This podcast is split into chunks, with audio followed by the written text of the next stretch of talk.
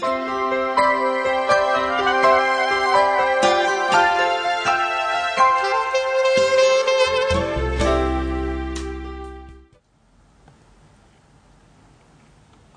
い。はい、皆さんこんばんは、吉永健一です。こんばんは、吉野之です。すいません、少々遅れまして、申し訳ございません。申し訳ございません。すいません。吉永健一の小山真っ裸。はいおかげさまで第56夜。6夜、はい。第56夜になりました。もうは1年以上、1年と1そうですねヶ月ですよね。1年52週ですからい。ね。そうですね。すごいですね。すごいですねはい、おかげさまで第56夜を、ねえー迎えることができて、今日僕背中からなんか出てるんですけど、忍者、刀みたいな。忍者のより。はい。吉田さんの肩から、っていうか、吉田さんな貫通してますよね、何かが。頭から出てたり。なんかこれは何ですか？あ、これですね。鳥なんですか？え、じゃあ僕も実は、はあれどっちにやればいいんだ？こっちかなこれは？僕も鳥？い。通りですね。あ位置悪いっすね。あ。あ、狙ったわけじゃないんですね、これは。吉田さんが。ははい。い。位置悪いななんか侍っぽい感じでいきたいかなと思ていうか、います。先週と比べて、はい。また季節が逆戻りしてるじゃないですか。え、これ、今日のこれ季節なんですか？これは。え？いや、まあ、先週は完全夏だったじゃないですか。ああ。T シャツで。これ放送内で枯れてる表現とかじゃないんですはいね。。そうですそうですそれ社会的なのも寒いっす。よね。どこですか？え？昨日今日とね。寒いですよ。ね冬かと思うくらい。ねあれなんですか？台風2号でしたっけ？うん。元台風2号でしたっけ？の影響ですか？あれは。あ、そんなんですか？あったって聞きました。あーそうですかただ僕もちょっと風評なんで、ああの、未確認情報なんで、なるほど間違ってたら申し訳ないんですけど、聞いただけで、聞いたってあの小耳に挟んだ程度なので、はい情報源としてもあ。はい。それほど信用がないという。なるほど。単なるおしゃべりで聞いただけですから。はいで今週はですね、はい先週3つの世界ということで、はい。まあちょっと怪しめなんじゃないかなとかっていう話をしたわけですよ。はい。ただ、うん。あ、そうだから、僕ちょっと言いながら僕もちょっとビビっている面があり、はい。で、まあそんなに怪しくないのかな、どうなんだろうみたいな感じで、ただ、うん。この番組見てる人って数十名くらいじゃないですか。はい。だから、あともう50何夜まで結はい構付き合ってくださってる人は、大丈夫なのかはないとかっていう感じ、なるほど。感じですね。はい。で、今週はえっと今21人ですか。そうですね。若干減ってますね。はい。大丈夫でしょうか？大丈夫だと思います。はい。あ、今減りましたね。あ、さらに減りました。ははいい。それもまた人生ですね。そうですね。で、今週は、はいその、この間、先週お話しした3つの世界のうちの、はいまあ、2つ目の世界はい。であるところの、その心の中の想像力の世界おを中心に、はいまたお話をしていこうかなと。思ってるんですけれども、はいまあ、だから、小山真っ裸の初めの頃に使っていたモデルよりも、はい。まあ、もうちょっと細かいモデルを使って。心の話をお話ししていこうかなということになります。はい後半ですからね。うん、で、はい私たち、あ、そうだ、こんな、内容入っちゃっていいですかね、こんな。いいですよ、いいですよ。で、私たち人間っていうのは、はい。まあ、うん、まあみんなが言ってるわけじゃないんですけど、ヒエラルキー構造を持っていると言われているわけですね。はいまあ、言われてる、まあそういう人っちゃ言ってるぐらい。うん。どれぐらいの少数派なのかなそれほど少数派じゃないですけどね。人はヒエラルキー構造だと。はい。で、ヒエラルキー構造じゃない人たちの立場って優位なんとかっていうのがあるんですよ。うん。優位物論とか、ほ優位心論とか、う。はい。聞いたことないですか？なんとなく。優位物論の人っては、物しかないんだよってうんいう人なんですよ。うんうんうん物だけみたいな。うん心の世界ってあると思ってるかもしれないけど、物なんだよっていう人たちうん。が優位物論者さんはい。で、あんまガチガチ優位物論の人っているんですかね、最近。どうなんですかね。一昔前はいっぱいいたんでしょうけどね。だいぶ変わってきたんじゃないですか？いたんですかねうん。よくわかんないんですけど、まあ、その優位にしたいっていう話は、先週か先々週ぐらいの、うんその正にするって話で、うん。なんか一つの原理にうん。還元した欲求を人間が持ってるみたいで、うん。で、優位物論の人はなんか物だけですっていう感じだし、まあ、有心論、心の方の有心論ですね。うんは、心だけですよとかっていう感じで言うんですけど、うんまあ、有心論、有物論って言いますよね、そういう。うんまあ一人の人生の中でもね思想なんていうのは結構変わるもんですからね。そうですね。その一時期においてはね逆にびっくりしますうね。ん。だから多分一時期そういう信じられるのは物だけだっていうような思想になったりすることはあるんじゃないかなって気がしますけどねう。ん、まあ物の場合はとりあえずなんか議論になりにくいですからね、うん。あるじゃんって言ってまあ、信じられるのはお金だけだみたいなね、はい例えばね。信じられるのがお金だけだって人も変わってますよねうん。いやなんかよくお金信じられるなって思って僕不思議なんですけどお金は裏切らないとかよく言うじゃないですか。紙ですからねうん。まあうんそうなんですかねっていう感じなんですけど、まあ、一時的な心理状況じゃないですか。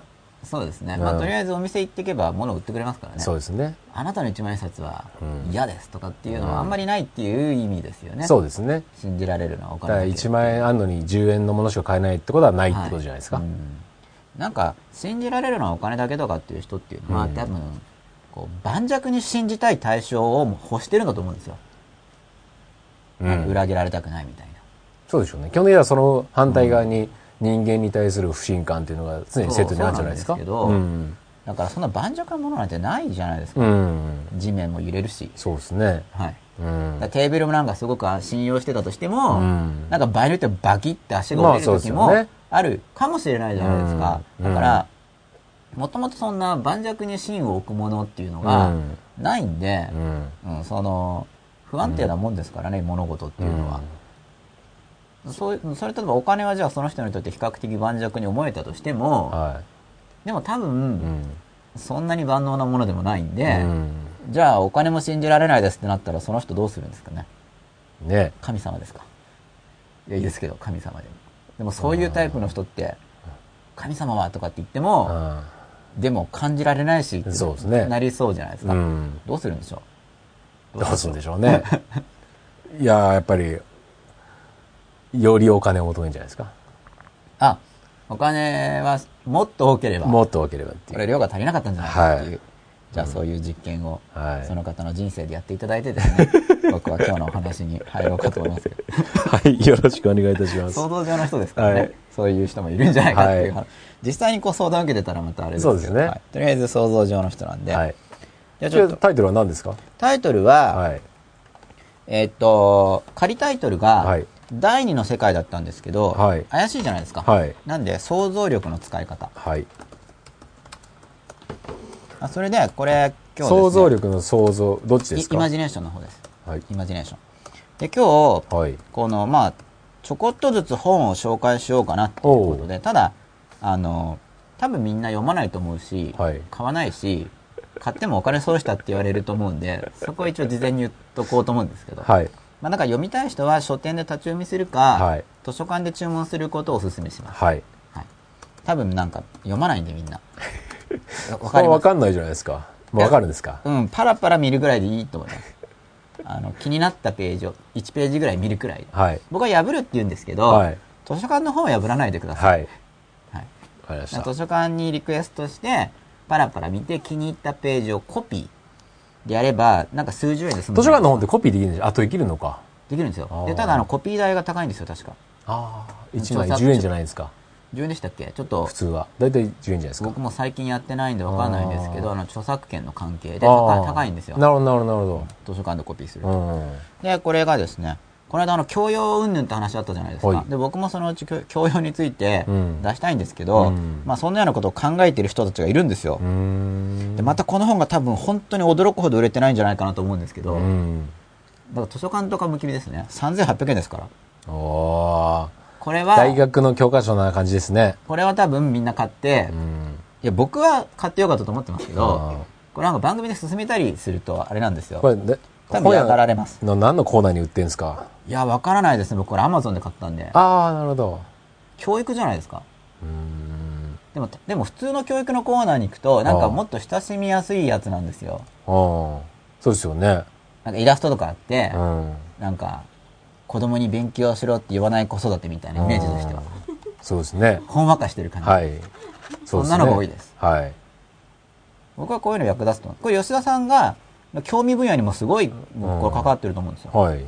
だからあの何でしたっけ？幸せの通信簿はいはいはい。これ連載したじゃないですか、うんああいうのに似てる話ですね、うんまあ、そういうのの背景になるようなうん。話なんですが、まあ大学のテキスト的な感じですよね。そう割とね。だからまあず僕はこういうのだからこういうのを結構いろいろざーっと読むと。参考になると思うんですけどもうタイトルがコンピテンスのホリスティックモデル。そう、だから嫌にな、嫌になっちゃうじゃないですか、多分。だから買ってくださいねって言いにくいんですよ。うんで、で、なんか、いい本なんですけどは、いい本だけど、ざっとよ、なんかざっと読んで、い一時気になる。まあ論文集みたいなやつなんで。なるほど。うん今、文章も難しいんですか？いや、そ読みにくくはなさそうですよね読みにくくないんですよ。こう読み慣れ、こういう本に読み慣れてる人じゃないと、うん。なんか内容以前に多分眠くなっちゃうんですうよ。ん。だから、ねあの、パラパラ見て気になったところを、うん、それくらいだったら多分眠くならないんで、あとできれば立ったまま読む。おおあの、眠くなる。ーなるほど。図書館でこうパラパラ立ち読みして。はい。おって思ったページを数ページコピーして、はいはいはい帰りの電車も座らず、なるほど。つり革を持ちながらコピーした紙を読む とかっていうアプローチで読んでいただけるといいかなと思うような本なんですね。わかりました。はい僕は読みましたけどね。ああ、ぜひ、キキーー、キーコンピテンシー。キーコンピテンシー。まあ、コンピテンシーとかリテラシーの話は、はいこれからだんだん多分話題に上ってくると思うんですよ。なるほど。えーこれからっていうのは、あ一般に話題に上ってくるのが多分5年くらいのタームで見ておけば、は用が変わるかもしれないですけどね。はい結まあ、これは学力のですけど、うんその企業内の人事評価とかでも、このキーコンピテンシーって聞くようになってませんか、なってないですか？あんまり、はい。はい僕の周りではまだ聞かないですね。そうですか？はうん、まあい。、どういうことなんですか？日本語に訳すと。え、訳すんですか？は訳しにくいからさっきの人たちもタイトルをカタカナでやってるんだと思うんですけど、い。はいまあ、訳すならは、能力だと思いますけどね。あー優秀。性とか。うん。なるほ鍵となる優秀性ってこど。とです、ね。はいはいはいはコンピテンシー、キーコンピテンシーっていうのは、うん。特定の職業とかによらずっていうのがキーってことですね。このじ今の状況の人生の中で役立つ能力って何だろう、ああ、なるほど。っていうのを子供たちに学力をつけさせると言っても、うん。大体学力って何？っていうのを明確化しないといけないんで。すよねはいはいはいはい。で学力は何っていうのを明確化するっていうことと、うん。じゃあその学力を身につけさせるためにはどんなアプローチが伸びるんですか？なんてことを研究してるわけですね、うん。こういう方々。うん。伸ばし方はもう一個また別の本にあるんです。は面白いんで。ぜひ興味のある方はい国際標準の学力。キーコンピテンシーですね。ゃあこれからの、まあ、グローバル社会においての、はい。うん割と普遍的な学力。まあそうです、まあ、グローバル社会っていうのをそんなに意識してるわけではないんですけど、まあ、現状のもん、まあ、この間もちょっと文科省の話出しました。けど、うんはい文科省なんかもこういう方向に今進みつつあるという、ね感じですか。はい、ああなるほ紹介してみまして一応、はい教養とは何かというど。はい。ことを参考になると思うんで、まあ、はだからいろいろ本ってあるんですよ本当にい。まあ、そうですよね。本いいですよおすすめですけどいや、それだから。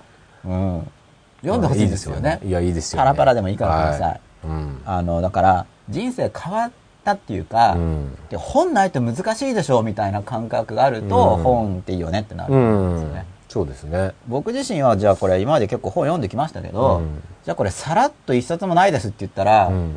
やっぱちょっとどうしようって感じですよねん？どどういうことですか？もし本が全然一冊も僕がなかったとするじゃないですかこれまでの人生において、はいはいはいはい。身の回りの人たちからのインプットオンリーだったとしますよねはい。まあまああとじゃあテレビでもいいです、うん。身の回りの人テレビオンリーだとしたら、うん。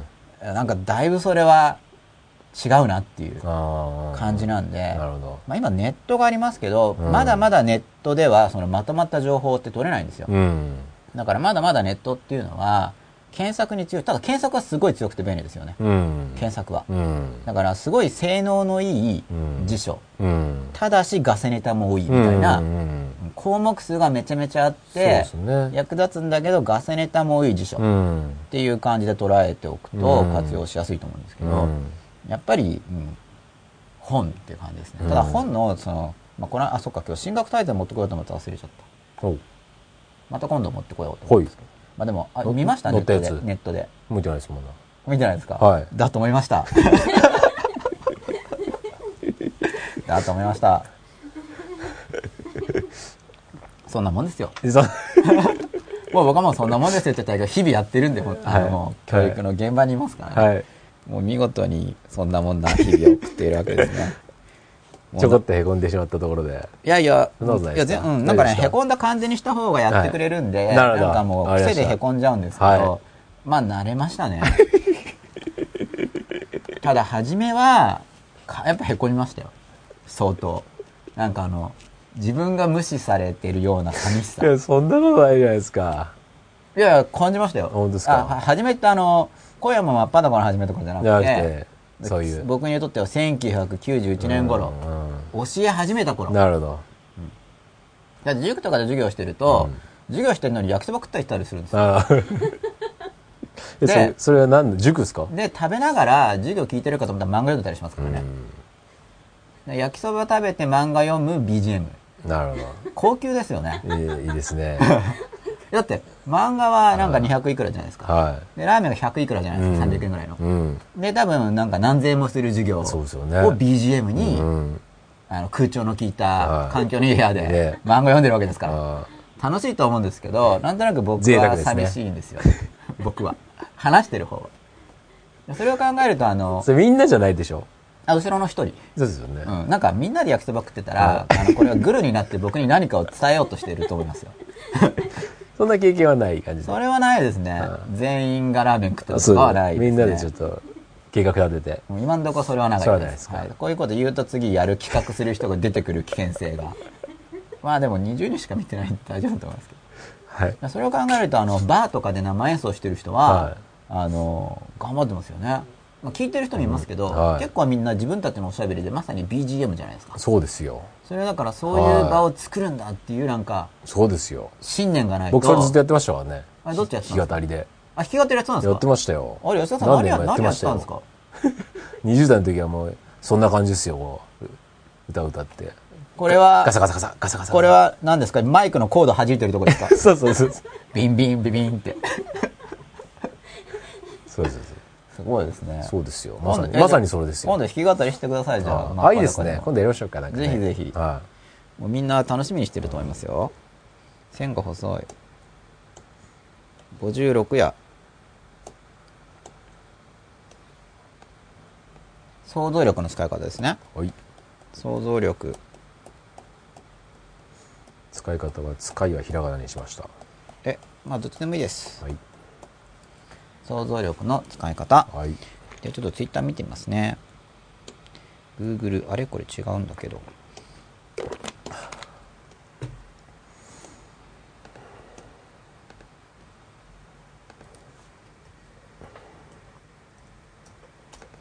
あ、Gmail 行っちゃった。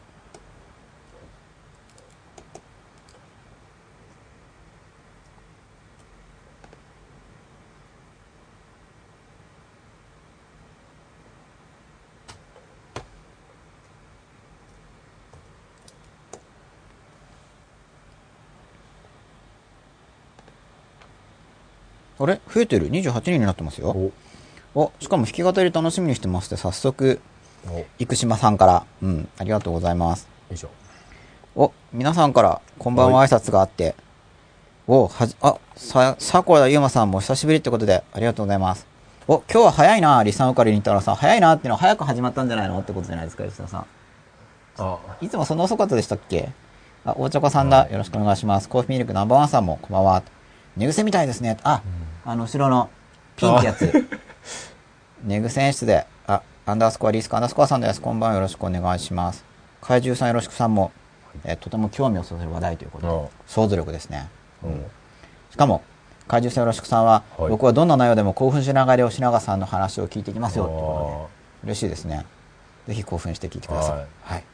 リサンウカルリン太郎さんから、お金は裏切らないってドラマでしか言わなくないですか？わらわらっていう。これ吉田さんリアルに聞いたんですよね。はい吉田さんのいや、リアルじゃないのですよ。イメージですよ。あ、想定の話だったんです、ですかそうです。なるほどあ、でもなんか言いたような気がしますけどね。いたような気がする。はいあんまり、あんまり覚えてない印象薄い人が言ってたんですね、じゃあそうです。ね。なるほど。印象薄い人を例に出すのもあれじゃないですか？はい。印象薄くないんじゃないですか、覚えてるんでしょうね。あ、じゃあセリフは印象が強かったけど、そ,、ねの人のことは印象に残ってないっていうことですね。そうですね。印象のに残らないような人が印象に残るセリフを言ったと。そうですね。なるほど。はい。リサンカルリンタロさんがコンピテンシ理論ってのは聞いたことあります。だそうでございます。会社さんよろしくさん。このような本読む前に読んだ方が理解を手助けするような本って何かありますか？このような本ってキーコンペ、コンピテンシーですかね。まあこれは別にあのいきなり読んじゃって大丈夫だと思います。あのそんなになんか用語が難しいとかっていうんじゃないんで、うんただこういう本を読み慣れてない人が多分多いから、っうん。ていう意味ですね、はい。うんとりあえず読んじゃっていいと思うんですけど、は読み慣れてない人がこれうん3800円じゃないですか、はそれをいきなりその一冊を買うっていうのはちょっと違うと思うんい。でなるほど。こういうのだからなんだろうよく買ってる人は別にその一冊に加えればいいんですけど、そうじゃない場合は図書館とかで読むのがおすすめですね、図書館とかにこういうのあるとやっぱいいと思うんで、うん。リサンオカルりんたろさんです。言われてみると、ちゃんと読んだ本って少ないですね。参考書と漫画、情報誌、マニュアル本除けば、100冊くらいしか読んだことないです。まあ、除けばって書いてあるんで、うん。そっち入れれば100超えるってことですからね。うん。マニュアル本って何のマニュアル本ですかね？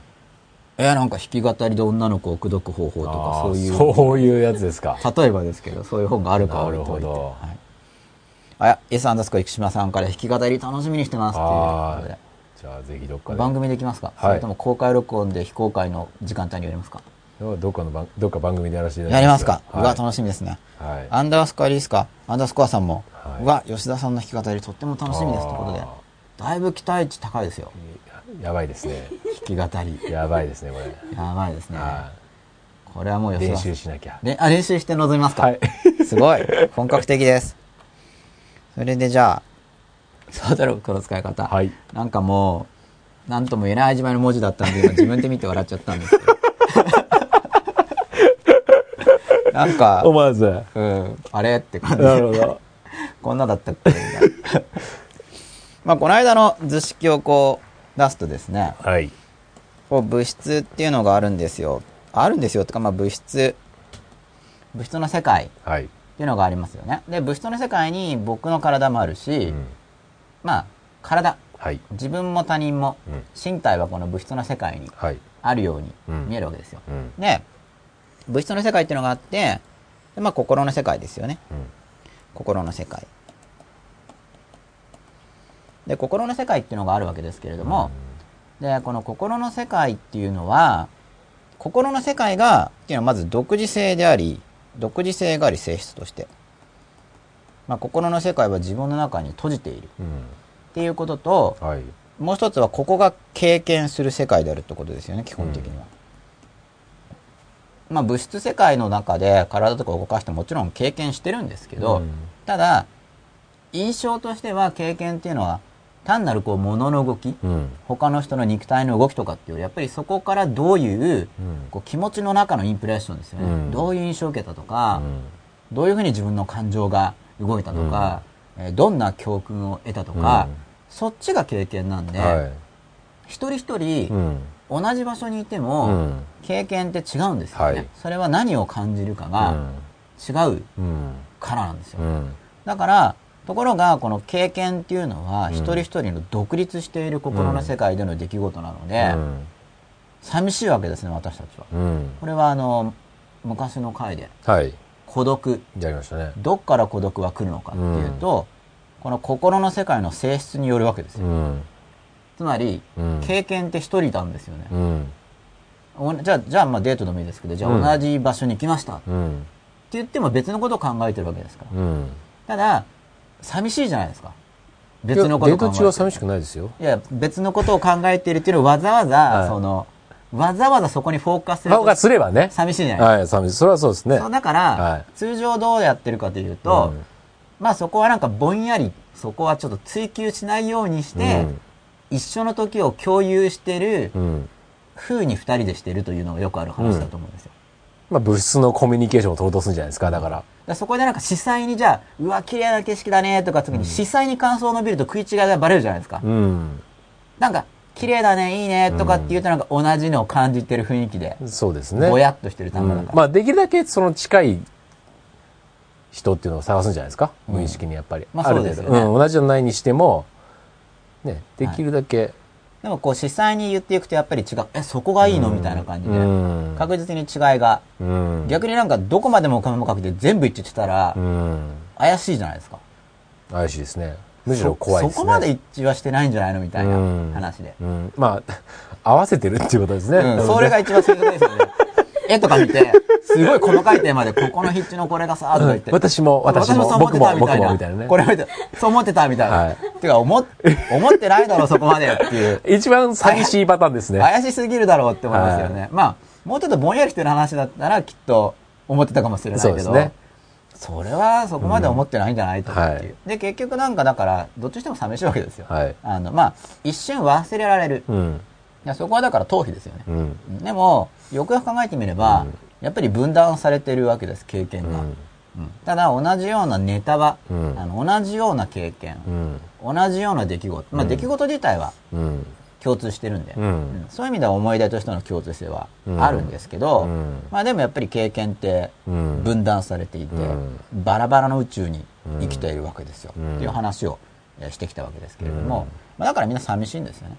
うん。でだでしかもやっぱ分かってもらわないという意識を持っているんで、うんまあ、わかっ少しでも分かってもらいたければ、このこ自分が個人的にどう感じているか、うんこの心の世界の個人的な経験の部分を話していかないと、うんさっき吉田さんがおっしゃってた、うん似た人を探すにしてもう、ん。向こうだって似てるかどうかすら分かんないんですよ、うん。あのこの個人的なところって語らなかったら、うん。まあ、基本的には分かんないんで、うん。うん、っていうような話話うん。があるわけですこの個人的な経験があるよと。うん。でこの間その3つ目の世界でねって言ったのがまあ、うん論理の世界、まあ論理でもあるんですけれども、この心の世界の心を、まあ深くと言ってもいいし、上と言ってもいいし、そこの空間的なイメージは、ちょっと文化とか、一人一人それも違うかもしれないんですが、孤独じゃない世界があるんですよ。うん。通じてる心の世界。うん。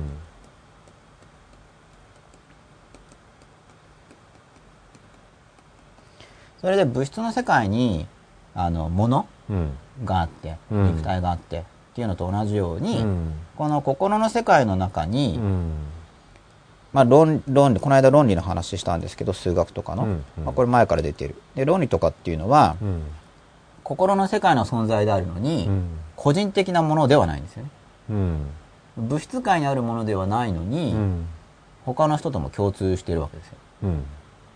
こういう存在があると、うん。心の世界にも客観まあし物質物質の中にある客観物のように、うん。心の中にも客観的な、ううんん。存在がどうもあるとうん。であの人間のそのヒエラルキー構造ですって話は、このそれぞれに存在があるという考え方ですよね。うん。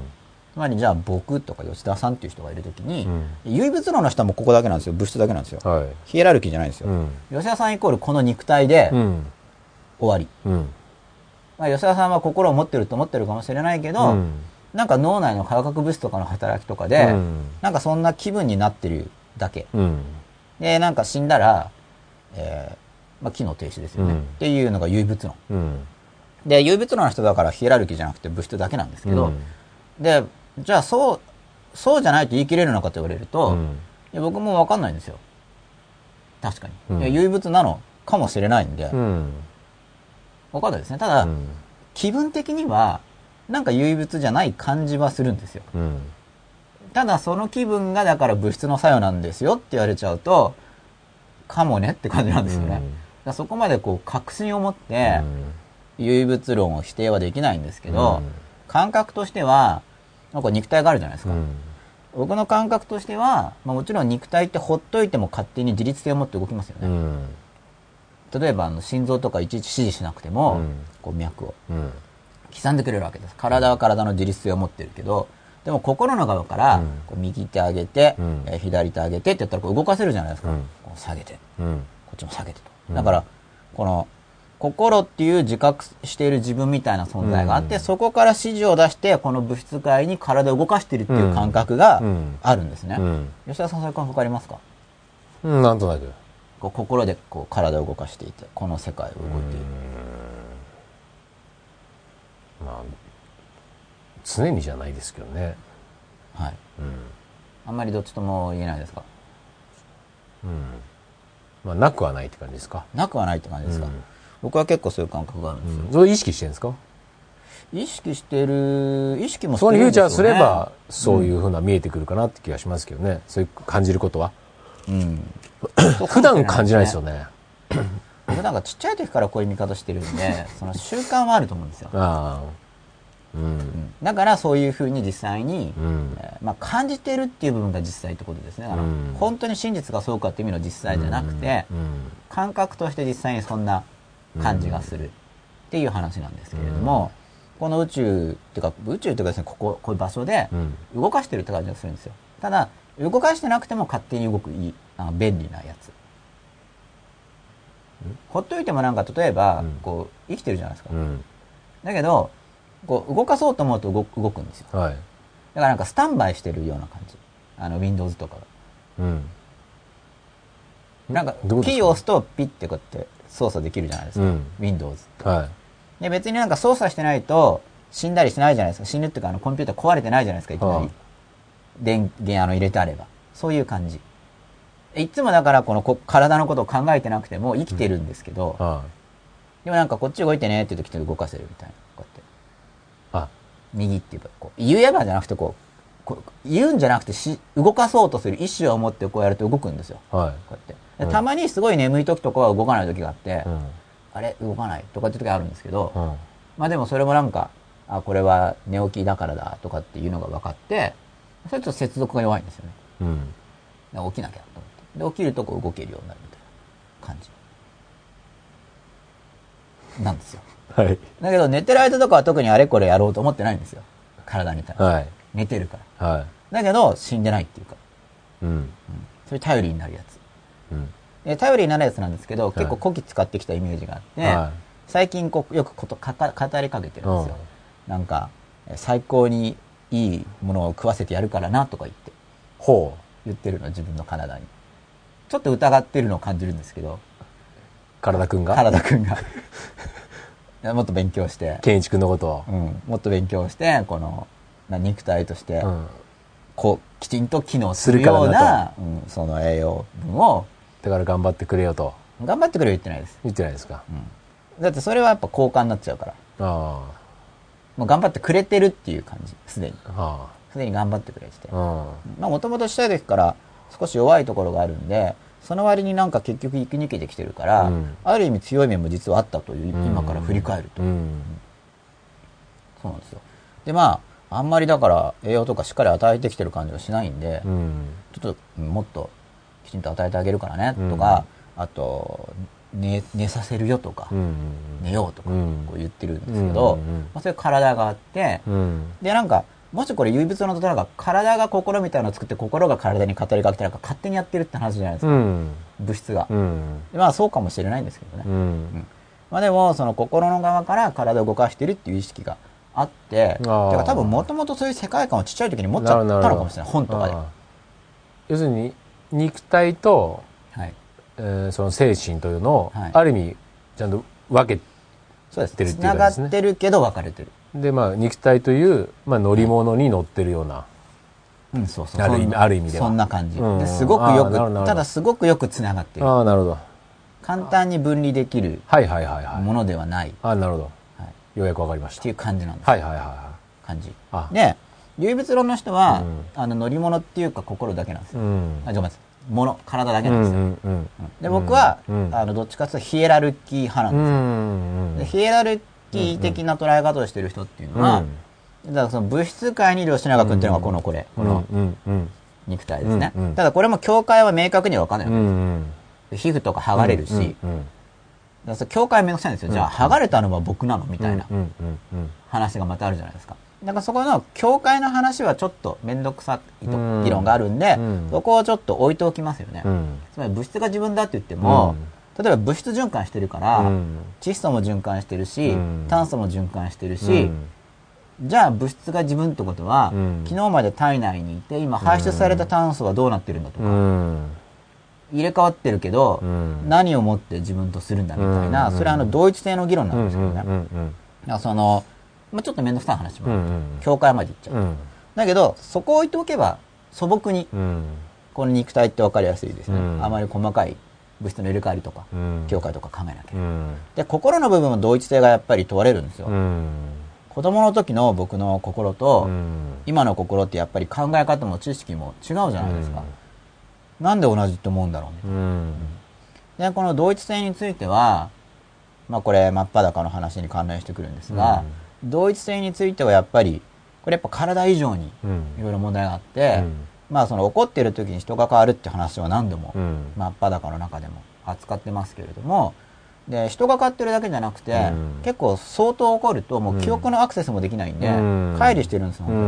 ん。すごい怒ってる時って、うん。普通の状況に戻った時うん。に記憶飛んでたりするんですうよ。ん。で、同一性を判定する一つの方法に、うん。その記憶がアクセスできるかっていうのがあるんで、うんうん。なんか本当に記憶が全然アクセスできないともう本当に別個になっちゃうんですけど、まあ普通は感情が高まる程度だったら、うんまあまあアクセスできるくらいなんですよ。うんやっちゃったぐらいのは残ってますよね、はいで、辿っていけばなんかちょっとずつ思い出せる。うん完全に忘れてるのとは違いますよね。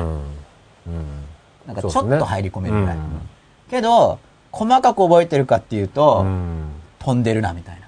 うんそれだと、あの、ちょっと同一性が。うん。弱まっあります？そんな経験。ありますよ、僕は。僕僕はいろいろありますね。ろやっぱ心の世界のことをいろいろ試してるんで、うん。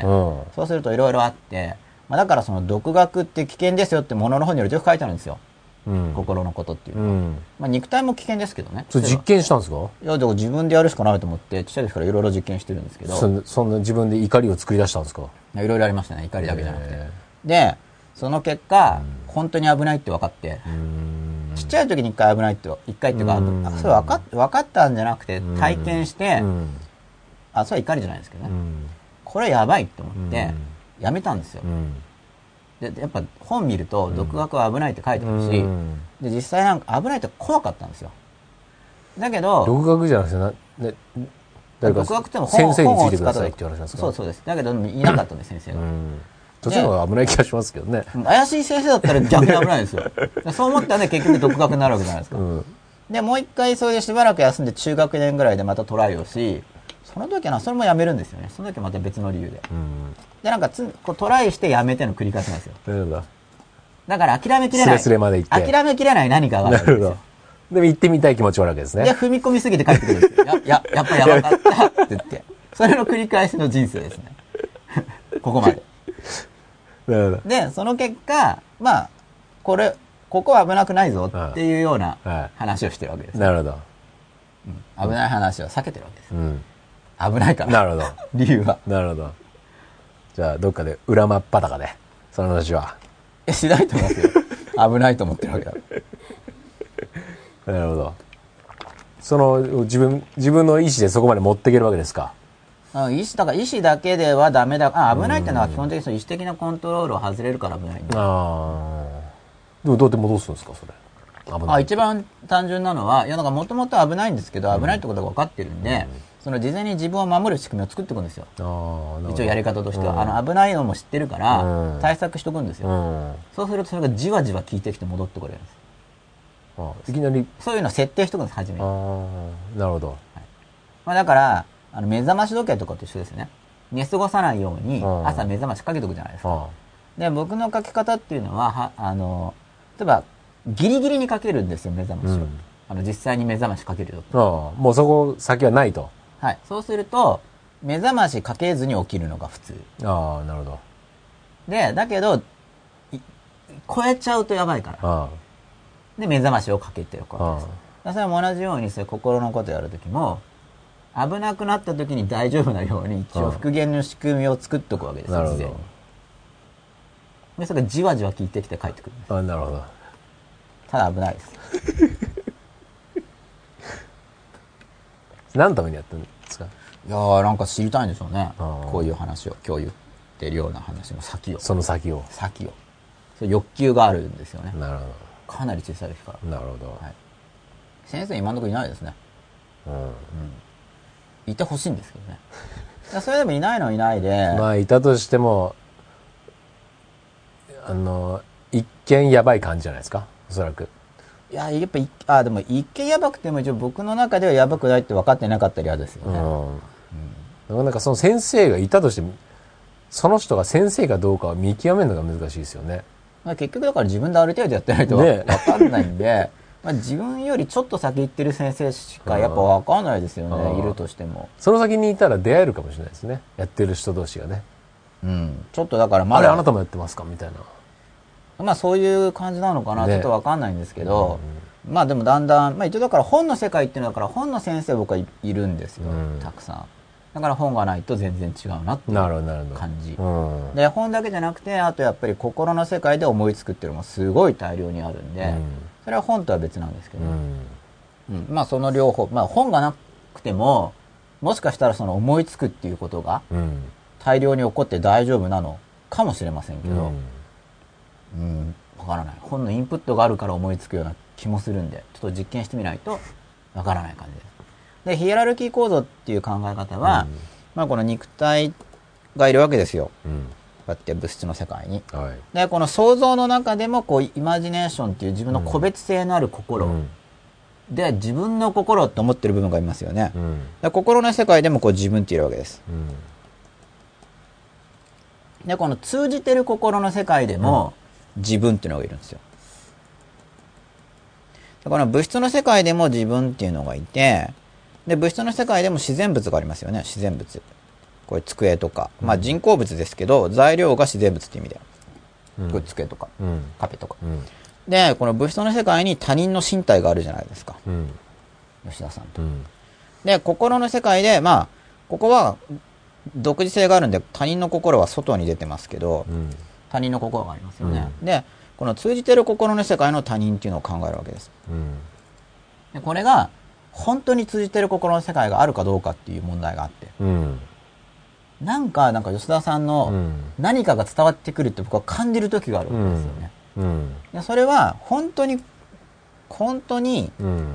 実際にこうやってなんか伝わってきてるのか、うん。吉田さんの心からこっちに。うんそれとも、うん。うんこう、物質の世界に肉体があるから、うん。そこの表情やら、うん。声色やらを見たりうん。して、勝手に感じてるだけなのか、はしかもその感じてるっていうのが、うん。吉田さんが発してるメッセージを感じてるんじゃなくて、うん。何か僕の記憶の中にある過去の感情体験とかがうん。連想さいれて、うん。それを吉田さんが発してると思ってるのか、うん。はいはいはどっちなんだろうという話がうん。あるわけですね。うん。で、じゃあ僕自身はどう思ってるかというと、あ、そうだ、うん後半はだからちょっと僕自身はって話を増やすようにしてるんですけど、はい。前半にあの言わないように、うん。まあ、言ってますけどね、うん。なるべく言わないようにしてたんですけど、うん僕自身はやっぱ感覚的にはなんですけど、うん。ここの通じてる心の世界によるうん。こういう伝わってくるものってある感じがしてるんですね。うん。ある感じがしてるんですが、自分の記憶の再刺激とのうん。分別を練習しないと間違えるなって思ってるんです。うん。だから、うん。これヒエラルキーで、うん。この物質の体があって、自分の心っていうのがあって、もしかしたらあるかもしれない通じてる心の世界とうん。いうものがうん。あるとしてうも、ん。もともとこの自分の心の世界の中で、うん。その想像とか感情っていうものがありますよね。個別性のあるうん。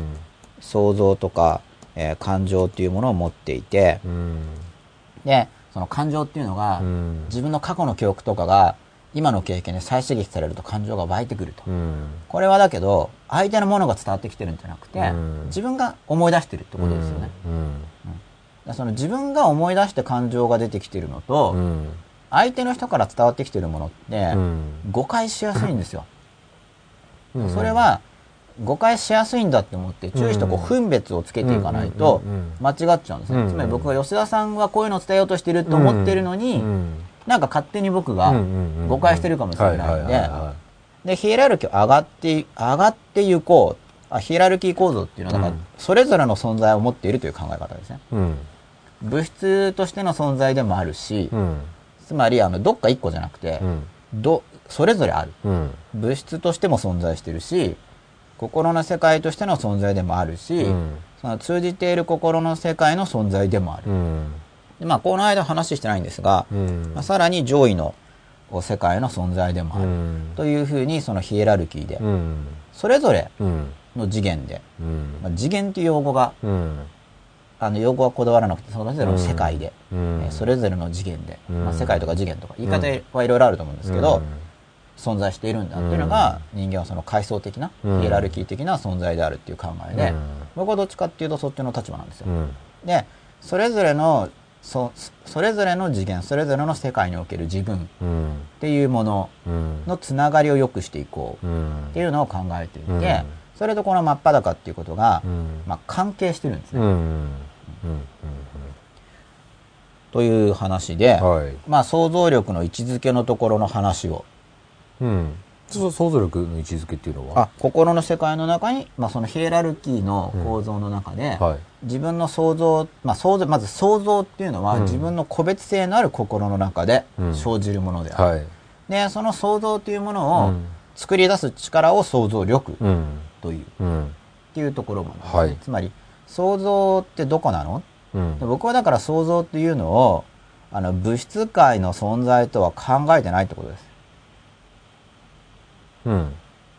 このまあ別に第一階層第二階層だとすると？だ下から見ると第二階層。第二階層のところ。そうそう。あはいはいはい。ただ物質に基盤を持ってる可能性あると思いますうん。うん。物質。例えばディスプレイにこう今、えーユーストリームでこの真っ裸が放映されてますよね、うん。これはそのディスプレイという物質があるから表示されてるわけですけれども、それは物質的基盤があるからだけど、うん。でもこれじゃあ物質だけで可能なのかっていうと、まあ、もしかしたら僕の本当に体も物質だけだとしたら源泉は物質オンリーなんですけど、うん。もし心の世界から僕が身体をコントロールしてて心の存在もあるとしたら、うん。その心の存在の動きがこう物質界を伝わって、うん。でインターネットのあの電気信号も物質界のうん。ものなのでおそらくは。おそらくはっていうのはちょっとまだ人間が物理学分かりきってないからうん。分かんないんですけど、うん。まあ、多分物質じゃないかなと、うん。そこは僕は思ってるんですけど、うん。でもこれも分かんないですうん。もしかしたら相互変換は可能なのかもしれないし、うん。ちょっと分かんないんでそこはまだ人類的に、で向こうのディスプレイの物質の方に行って、うん。でそこによってなんか多分視覚刺激と聴覚刺激で、うん。うん何かしら情報を読み取るとうん。いうことをしてると思うんですよ、うん。きっと。そうするとその分断されている心同士がうん。コミュニケーションをしてるんですよね。うん。分断されてるうん。っていうようなモデルで捉えてるわけですけどでその分断されている心の中に一人一人が想像っていうのを持っている。でこれ分断されてるかどうかっていうのは僕は実験したっていうお話はしたと思うんですけど、うん。これは自分の心の中にその想像をしているというのを感じる人がいればきっとすごくびっくりするだろうなっていうのを想像して人の中を歩いてみると。うん。ところが誰もびっくりしないからうん。じゃあこれは分かってないなっていうふうに自分なりに確認したんですよね。うんうん例えば先生がすごいシリアスな顔して怒ってるとするじゃないですか。うんでそういう時とかに、うんその変なことをイメージするんですよ。うん絶対これ気づいてたら怒るなみたいなもっと。ああはいはいはいそんなこと考えないでくださいって絶対言うよなこの人だったうら。っんうんていうようなことを考えても、全然バレないんです。うんもう全く気づいてないんですよ。うん僕は真剣に怒ってうるんですよ。んこれはだからん分断されてるなっていう、うんそういうような実験です。ああなるほどなるほどなるほそのこの怒ってるし、どうんこれは見えたら、うんなんか言及する、無視は絶対できないと思うなっていうようなことを想像するわけです。うんところが、えー全然バレない。あの、うん一滴もバレないって感じなんで、これは分断されでる。その時表情とか態度はどんな感じなんですか？僕自身ですか？いや、そう変えないように頑張ってます。けど例えば怒られてたらごめんなさい的な態度でいるわけですか？そうそうそう。だから、ただ変なこと考えてるから、うん。笑いそうになるじゃないはいですか。はいはいはいそう頑張るんですよ。笑ったら怒られるけど、それは実験が違うじゃないですか。それはあの、何笑ってるんだっていう怒られ方になっちゃうじゃないですか。うん聞いてんのかみたいな。いうん。や聞いてないんですけど、うん。顔的には聞いてるわけうん。でそういうのをやっていて実験のためにやってるわけですけど、うん。それは果たして怒られる側の態度としていいのかどうかっていうようなことも考えて、考えませんか？いいのかな怒られる時にそんな聞き方で。っあて思って、うん。まあ、一応その実験、まあ、おその怒られるシーンと、あとみんなで校庭とかに並んで整列してるシーンとか、うん。なんかそういうあとその人がいっぱいいるところ、うん。あの全然知らない人とか、まあ、いくつかで実験しあて、これわかん、まあ、分かる人がいたとしてもえらく稀少なくとも、僕の経験内ではこれはどうもわからないぞ、っうん。ていうのを確認した時点で一応やめたんですよ。うんでそれから世界が変わってたらバレてるのかもしれないけど、うん。多分その後の普通の日常生活でも、うん。なんか見えてないなっうんていうふうに思っ感じてるんでまあこれは分断されているだろうとっていうところはうん。結構確信があるんですうん。うん。そこの部分しかし想像力とかは分断されているにもかかわらず、なんか伝わつながってる感じがする部分もあるんですよ、うん。それが疑問だったんです。うん。怒られてる時とかに変なこと考えてても、うん全然わからないのに、うん。なんか怒られてる時に話とかを聞いている時に、うんなんか自分なりにそれをしっかり受け止めてるような感じで聞いていると、うんもしかしたら表情に出てるかもしれないんですけど、うん相手の態度が変わるという経験もしてるんですよ。うん。ってことはそっちはどうもなんか通じてるんじゃないかって思ったんですね。想像力のところはなんか全然わかんないみたいなんですけど、うん。わかるところもあるみたいなんですよ。うん。で、この分かるように見えるっていうのは実は誤解で、うん。僕が自分の身体のコントロールが不十分で表情に出ているのか、うん。それとも心の中のある部分はなんとなく感知できる能力を人は持ってるのか、っていうそのあたりに僕は関心が出てきて、うんで、自分の心の状態と相手がそれを感じられるかどうのとかっていうのを、に関心が出てきて、うんまあ実験したりしてきたわけですね。うん。で、その結果、うん。今の僕の立場としては、やっぱりどうも通じる部分がある感じがする。うん。じゃあその通じるエネルギーって何なんだろうとか、うん。その通じる部分の力を練習して高めることができるのだろうかとか、うん。そういうのに関心を持ってうん。きているんですね。うん。まあそれはここ、うん15年ぐらいになるのかうん。な流れとしては、うん僕の個人的な流れですね。長いっすね。長いですね。ね。寝ました？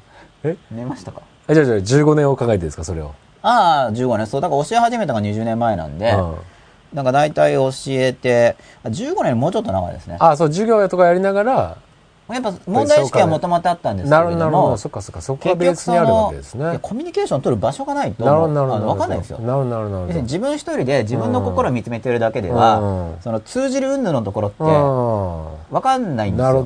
データがないじゃないですか。ん。ただ自分一人だった時には、僕はもっと上の世界からの流入っていうのは試してました。うん。なるほど、なるほど。もっと上の世界ってのは他の人との交流ではなくて、なんかアイデアって人が先生と生徒っていう、吉田先生でやって、生徒とのコミュニケーションの中において、そうですね割。とそれを。それはたまたま僕が先生と生生徒っていう形のコミュニケーションをたくさん持っていたのでなるほどなるほどでも関心があったので営業の仕事もしたんですよ。ああ、なるほどね。先生生徒だけじゃなくて、うんまあ自分が営業側でうん見込み客さん、うんあるいはコールドマーケットだったら見込み客さんではない、うんすらない、まあとりあえず初対面の人うん。なるほど。とのコミュニケーションの中でう、ん、どうなってるのかなうん、これはと。う。ん。しかし、まあ会話してますからね、言葉は物質的に届いてるだろうからう、ん。でもよくその、心を込めて言うかどうか、真実かどうかで違うとかって言いますよね。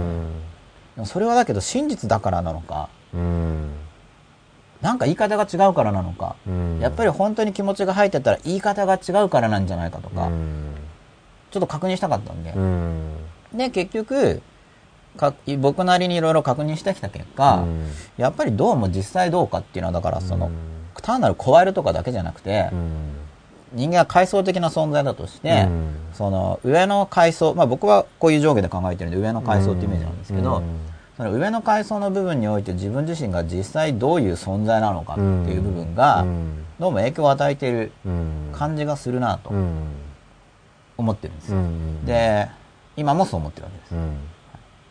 うんまあ流れはそういう感じ。うんうんうんで、まあだから、他人とのコミュニケーションっていうのは、うん。その他人との通じ合ってる部分っていうのは、まあ、実際に生徒さんで塾とかでうん。たくさんの人に接したり、あるいは営業することで多くの人に会ったり、っうん。ていうところでデータが取れた、まあ取ったって言っても感覚的なものなんですけど、うん。まあ自分なりの実験という感じですね。うん。やってたんですけど、うんまあ、その人との触れ合いじゃない時でも、そのうんアイデアの源泉って何だってやっぱ考えてた。うん。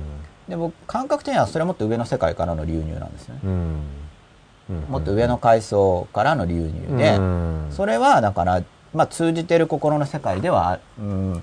まあ、他人じゃない別の生命みたいなのもあるとして例えばじゃあこれは人間は階層的存在だけど、うん。じゃあもしかしたらこの存在っていうのは物質の方は存在を持ってなくて、うん。じゃあこの通じてる心の世界だけの存在かあるいはもっと上の階層は持っているうん存在とかいるとするじゃないですか。うん。で、そういう部分からこう来るのか、あるいはもっと上の方からこうやって、うん。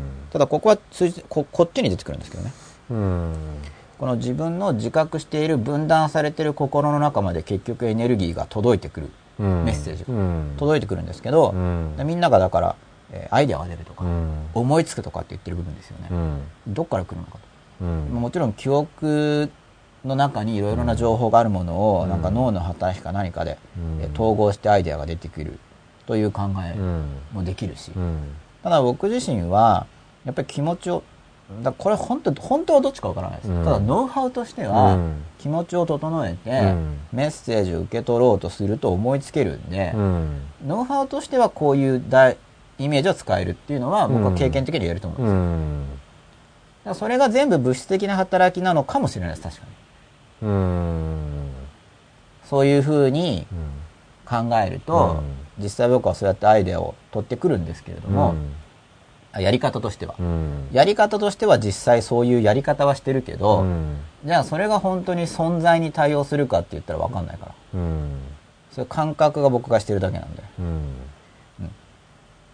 ここまでいいですか？いいんですよはい。それでうん。想像力の使い方ですよ。うん。はい。またツイッター見てもいいですか？どうぞ。こういう話ってどうなのかな？吉田さんの弾き語り楽しみですまで見ましたよね。あ、ま、アイコアンダースコアブルーさんが青くなくなりましたよ。遅れて 参上久しぶりです。え、吉田さん弾き語りワクワク。吉田さん弾き語りを感知してまた久しぶりに。はもう吉田さんの弾き語りをだいぶ期待が高まっいてますね。これもやらないといけないですねうん、もう楽しみにしてますね。僕は生で聞けるってことですね。リサン受かるりんたろーさんです。マナーの本、筋トレの本、料理の本です。実践ほとんどしないですけど、だそうです。これ読んでる本のことですかね。実践ほとんどしないのしないノウハウ本ですか？そうじゃないですか。なるほどこれはだからこの笑いは自虐的な笑いじゃないですか。なるほどあ自虐的なのかな？もしかしたら自虐じゃないかもしれないですけどね。僕キャラ変わったんですかね？ちょっと可愛いキャラに、うんノウハウ本をバカにしてるのかもしれないけど、なるほどどっちかわかんないですけど、ねなるほど。まあ実践はしてないそうです。はいはい。あ、可愛くなりました。あれ、リスナーオカルだいぶ可愛くなりましたよね、確かに。なんだろう、これ。犬の帽子？フレンチブルドッグですか、これは？僕、初めカブトムシかと思ったんですよく見たら、フレンチブルドッグですね、これは。違いますかね？ちょっとちっちゃすぎてわかんないですよね。金髪に？茶髪にしたのかな、リスナーオカルリンタロさん。あの、ピグの世界では。なるほどンダースコア生島さんです。戻ってくるための仕組み作りって映画のインセプションみたいですね。映画のインセプションも戻ってくる仕組みやってましたっけ？コマじゃないですかあ、コマは違う。コマは、あの、想像の世界が現実現実世界かさですからすいません、ネタバレしますよ、インセプションの。これから。見てない方は。もうだいぶ経ったからいいじゃないですかそういえば、えっと、あやってました、やってました。音楽。ああそっか、うん、あんな感じです。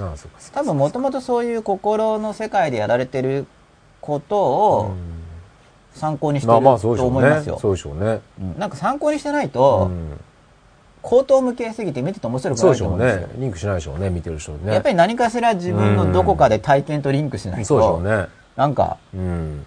全然違う話だとそうですよね。浅いっていうか、うん。ピンとこないと思うんで。そうですね。ん。戻ってくるための仕組み作りっていうのは、うん。これあの結構あの普通に行われています。うん。あのうん心の系の、うん。まあ、例えば広く行われているものって催眠術とかありますよね。ああいうのではもちろんあの覚醒させるんで、うんこれも広く行われていますね。まあだから、いつもサイクルっていうのを考えている。だから始めがあってうん終わりがあるんで、うんなんか始めるときには終わりを考えたり、うんとにかくその終わらせる力っていうのを高めるのがうんすごい重要なんですよ。もう何でも僕も終了処理、終了処理って言ってると思うんですけど、その日のじゃあ授業を受けたら、うん。その日のうちに復習しちゃって、うん。きちんと今日の復習はもう終わり。と。にかく終わりにしとかないといけないんで、うん。終了処理。うん。これは禅の本とかだと、うん。その食べた茶碗は洗うって書いてあるやつですね。うん。まあそれが必然的に次への準備になるわけですね。そうです。だからそれで洗ってしまうっていうのは、まあ死、終わりなんですけれども、うん。それは次のサイクルの始まりにになるんですよね。っていうそのサイクルをね、はい、サイクルを体験していくとうんいうようなことをやるんですけれども、リサンオカルりんたろうさんです。意志力という感じで心で体を投与した気がしたのは、目覚ましを止める余裕のある時間や見る予定のテレビをつけて番組に最初から余裕を持って見られる時間に目覚めることができた時ですということです。なかなか複雑な構造の日本語でしたね。はい すいません僕の頭では理解ができませんでしたあ、そうですか。はいまあ、心で身体を投与した感覚がした時ですね。まあ、これおそらく、体のメッセージうん。と逆向きに動かしたっていうところでで闘魚っていう言葉を使ってるんだと思うんですけれども。迫田悠馬さんです。怒られている時に自分の心に受け入れたくないから頭では他のことを考えたりすることが確かにありますということです。僕はこれ結構こういうの好きだったんで、うん。あの本読む時とかに本読むと本よあお腹減りました？大丈夫ですよ。まあキューってお腹が鳴ったんで、はい。何かのメッセージですね。本を読むときに、はい。その心の中で音声化するから遅くなるなって感じた時があったんで、うん。だから心の中で別のこと言いながら本読むようにしたんですよね例えば、そうするとそのこ心の中の音ってあの同時に、まあ、和音を同時に鳴らせるんですけど僕は当時の僕は言語は同時に喋れなかったんですよ。うん。今ちょっとできるんですけど。あの心の中で言葉を喋ると同時に何人も言えなかったんですね。子供の時の僕。は、うん。なんで本を読んでる時にその本とは関係ないことうん。を心の中で言っていると、うん。本に書いてある文字が心の中で音声化されなかったんですよ、うん。あまだその1個しか出ない時代だから。うん。今ちょっと複数出せるようになっちゃったんですよ。使えなくなっちゃったんですけど、うん。でそういうふうにやって読んでた時はまあなんだろう。似てませんか？心の中に出ちゃうのをうんシャットアウトするために別のことを言いながら本読んでたんで心の中それと怒られてる時にそれが入ってこないように自分の中で別のことを考えてたり、本読んでる時に？入って本は入れたえ？本は入れたいんだけど、うん。あのビジュアルリーダーになりたかったんで。ほ別に文字を見るだけ。文字を見てその文字を見て文字情報を心の中で音声化してから解釈するってやると、リニアになっちゃって音声だと。あの1行ずつ読まなくちゃいけないし、はい。あと音声化するとどうしても遅いんで、ううん。ビジュアルで読めるようになりたかったんですよ。要するに視覚情報で入って、うんもう分別できるはずだから、うん。読めるはずだろうと思ってうたんですよね。んでもなんか心の中に音声で出てきちゃうから、うん。そこをあの塞ぐために別のこと言いながら読むようにしてたんですよ。言うたの心の中で。うんで視覚だけを目で見て読む目で見ると。そういう練習をしたんです。うんできるんですか実際。実際とかそうやって読んでましたけど、ね。今も。いや、今はだから、あ今も、今はそういう練習はしてないです。えー頭に入るわけですか？頭に入る、入るんでしょうね。えーあの普通に読むときそうそうやって読んでる今は。で、たまにだから、えじっくり読むときは、音読したり、うん音声化したり、うんあと書き写したりもしますけど、普通に読むときは基本的にあまり僕は音声化してないんで、今は。そう読むときはえっ、と何のために読むんですか？何のためっていうのは？その視覚だけの時は、はい。情報はちゃんとそれでインプットされるわけですか？あ、視覚だけの時は何のためっていうか、僕は普段がそれですへね。えそれはちっちゃい時に練習したから。あどうどうともうゆなんかそんな来ますよね。なんすか、来ます速読みたいなやつね。だから、いわゆる速読と同じかわかんないんですけど、一種の速読なん塊で捉えるんですか？塊で捉える時と捉えない時がありますね。複雑ですね。え？こういかないんですねこう。ん感覚としてはそうです。もしかしたらなんか眼球運動とか計測したらそうなってるのかもしれないですけど。う、うん、超高速に？いや、それもないですね。さすがに超高速に運動してたら、なんか自覚できる気がするんで、目の動うき、んあの目の動きが、筋肉運動だからわかりますよね。でも何行かいっぺんに捉えるわけですか？何行か一遍とかでもないんですよ。なんか、こう全体的に見る感じなんですよ。パッパッて。そうするとその1ページ分が把握できるんですか？うん内容が簡単だったらいけますね。でただ、その、内容がは簡単じゃないとダメですね、そのやり方は。その場合は、こう、いまあ、感覚的には1行ずつバーって早く読んでいく。1行ずつってますけど、横に読んでいくみたいな感じですけどね、横に。うんなんかよく聞きますねこれ斜めこんななんかうん、僕はもう横かな。横。でそれは感覚的に横なだけなんで、本当に横かさ多分、あの、上下してると思いますけど、あうん。の視線をきちんと測定すれば。うん。まあ、そういう練習もしてたんで、はい。すいません脱線して。うん、でもだからそういう練習のネタとかは、まあ、本でも読んでるんですけどやっぱ基本アイデアなんですよ、うん。でそれは僕は心の先生って自分で言ってるんですけど、うん。怪しいんで本とかには書いてないです、まあ、この番組で言ってます、うん。でもさ心の先生の話は本を読むと出てくるんですよ本の中には出てくるんですよ。うん。本の中には心の先生についての言及っていろんな本にあるんですうよ、ん。心の中のマスターに教わるみたいな。なるほど。でただ僕の中ではその人格化された人物像みたいな先生がビジョンとして出てきて教えてくれるわけじゃなくて、うん。あなんか行動アイデアが出るだけなんで、うん。僕は心の世界の先生というふうに意識はしてますけれどもおそらく一般的な言葉遣いでは、えー思いついたとか、うん計画を立てたとか、うん。そういう類だと思います、うん。心の先生といっても別になんか、うん。人間の形をしたビジョンが出てきて教えてくれるわけ。まあそういう時もあるんですけど、うん。普段はそうじゃないんで、うん。その人間の形をしたビジョンを見る時があの稀。そういう時もありますけど。そういう心の先生っていうんですか。心の世界の先生に教わってるっていう感覚は確かにあるんですよ、うん。でもそれは本が全部取り去られてもそういう先生に全部押されるかっていうとなんかそうじゃないような気がするという話です、感覚的な部分ですけどね、なるほどエリさんオカル、リンタロウさんです。維新伝心と言いますが、じゃあ全部通じるかやってみたことあります。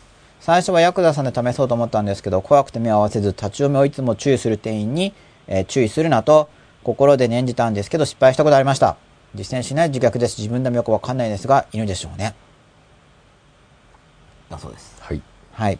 まあ、犬でしょうねってのはこの、プロフィール画像のことですよね。はい自分でもよくわからないそうですけれども。で、維新伝心なんですけど、あ、そうそう、だから維新伝心はだから僕も部分的にどうも起こるなっていう感じなんですよ。うんだからどこが起こってどこが起こらないんだろうかというのは、うんやっぱ気になったうん部分なんで、うんこういうことを考えて実践しているわけですね。で、想像力の話に戻るんですけど、うんはい。想像力ってだから分断されてる心のがあって、で、その物質の世界と想像の世界で、この間の3つの世界の時にでも、ここを登るにはどうのこうのって話でババババって言ってるんですけど、あれはなんか答えだと思ってほしくないんですね。うん。で、僕自身も、実際この間の放送の中でお話ししている、え道の登り方と、流入のさせ方、上から下にどうやって通すかっていうのは、僕は今使っているモデルと対応してるわけでもないんですよ。うん。じゃあ嘘言ってるのかって言ったらそういうことではなくてですね3つの世界の話しかしてないから、うん。他になんか書く場所がないと、うん。この図の中ではここはこうみたいな話になってしまうのであくまでヒントとしてうん。捉えてほしいんですね。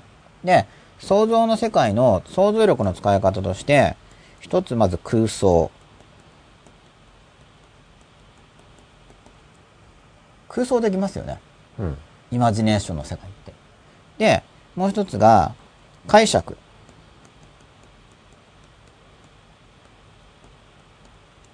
もうこれイマジネーションとあの言語的なものっていうのはちょっと、まあ、混ざっちゃってますけど、解釈っていうのは、なんか出来事に対して、あれはこうだ、こういうことだったのかな。うん。それともこういうことだったのかな、うん。それともこうなんじゃないだろうかっていうふうに、まあ想像力、想像、イマジネーションには限らないですけど、言語的にもできますけれども、あの時のってこうだったんじゃないかなっていうふうに解釈に使えますよね、この。自分の階層的な感じですか？うん回想して、うん。あれはこんな意味だろうか、えーそれともこういうことだろうかっていう解釈に使えますね、心の中で。あの空想って言ってるのは、現実とは、現実とはこの物質的な現実とは、あ物質的じゃなくてもいいんですけど、うん。まあ、どのそ、どの階層の存在でもいいんですけど、それぞれのうん。階層の存在を現実と呼んだときに、その現実とは関係ないものを空想することができる。はい。つまりその現実に対応させようとしてないってことです。うん。もともと非現実的でいいや、うん。っていうことで空想することができますよね。うん。ここでいう解釈というのは、うん。その現実を知ろうと思って想像力を使うってことです。うん。使い方がだから違うわけですよね。うん。空空想ししよう、うん。もう全然現実と対応してようがしてないが、はい。はい。どうでもよくて、うん。そこは、うん空想だからっていうことで、うん。イマジネーションで空想することができますよね。うん。で空想じゃなくてあくまで想像力は使うけど、実際どうなのかというのを検討するために心のイマジネーションを使うことができますよね、うん。解釈するために。でもう一個があの計画するために使えるんですけど想像力がこれ鋳型って言われるんで鋳型というのは、うん。この後そのじゃあまあ話を分かりやすくするためには物質界の話が分かりやすいと思うんで、うん。まあ、最近あの話題になってる話題になってないのかなもはや。ちょっと前に話題になっていた引き寄せの法則とかってありましたよね。うん。あったんですよ。はあれ引き寄せの法則じゃなんかシークレットかな署名は、うん。すごい売れて。いで話題になってたんで僕の周りでもちらほらと、うん。でよくその引き寄せの法則についてどう思いますかうん。って聞かれたんですよ。うん。ちょっと前ですね。うん。ちょっと前よく聞かれた時期があったんです。う。ん。で、まあ曖昧にしか答えてなかったんですけど、うん多分今日の話が比較的それに対するうん僕の考えに近いものにほなると思うんですけう。ど、はい。まあ、引き寄せって呼ぶ、引き寄せってイメージじゃないですけど、僕は。僕の中の感覚で鋳型って感じですね。何の話、何の話なんですか、その。それはですね、はいあだって僕はその本読んでないんですよ。その引き寄せの方の本を。うん。そう、ちょっと前に、えっと、何が、シークレット、ザ・シークレットっていう本が流行った、うん。流行ったっていうか、そ売れたっていうのかな。あなんか日本の部数知らないですけど、はいはいはいはい。結構出たんですよ。多分何十万部とかじゃないですか。ただこれも多分ですので、ご確認してください。ビジネス書ですか？ビジネス書じゃないと思います。じ。ゃないんですか？はい。一般なんだろうあれ。何うん。何本なんですかね日本の文類って。なんて言うんでしょう。自己啓発書っていうのかな？おそらく。これもおそらくで。すいませんおそらくの話が多くて、はい。でそれでそこそこ言って。なん、どういった内容なんですか？だから僕はだからその質問してくる人の伝聞でしか知らないんですよ。あなるほど。心の中に、うん。だこれはその本に書いてあることと近くえ、それ読んだ人が吉永さんに、どうあの本に書いてあるのはこういうことですか？みたいな。ああ、なるほど、なるほど。僕はその本読んでない。読んからでないです。まあいろいろ本読むんだけどだからなんとなく読んでないんですよ。その本は。なるほど。でまあ、吉永さん的な解釈としては、どんなことがあその僕がだから質問してくる人に聞くじゃないですか、うん。どんな内容なんですかとそうすると引き寄せというのは心の中にイメージをするとそれが自分自分多分自分の心は自分の場所にあるってイメージだと思うんですよ、うん。だからそれが出来事が自分の方に引き寄せられてきてはいはいはいはい。本当に起こるようんうん。っていう話。だと思うんですよ、はい。でだなと僕は思ってます、うんで本読んでないんで、うんじゃあ引き寄せが起こるためには、うん多分どんな条こんな条件いろいろ書いてあると思うんです本の中に、うんこんな条件はこんな条件はこんうな条件、ん。うん。で僕はなんで読んでないかっていうと、うん。何なんですかね。うん。なんとなく今の僕にはピンとこなかったからとしか言いようがない感じですよね、なるほあんま必要性を感じなかったといど。うか、うん。でじゃあじゃあ心の世界と現実界で何も使わないかといって僕はそうではなくて、うん。え鋳型っていう感覚を持ってるんですよ。鋳型。うん。鋳型っていうのはなんか例えば100円玉とかを作るときに100円玉の形をした型があって、そこに流し込んで、うん。まあ、ちょっと実際に100円玉の製法違うかもしれないけど、流し込んで固めて、い。まあ、たい焼きですね。たい焼きはそうですね鋳型にこう、はい。たい焼きの粉っていうんですか、うん小麦粉うん。をこう混ぜたものを入れて、は作るとうん。たい焼きが出てきますよね、はい。あれが鋳型ですね、はい。そうすると鋳型というものがあることによって、うん形あるものが後から出てきてるじゃないですか、うん。鋳型に入れることで、はい。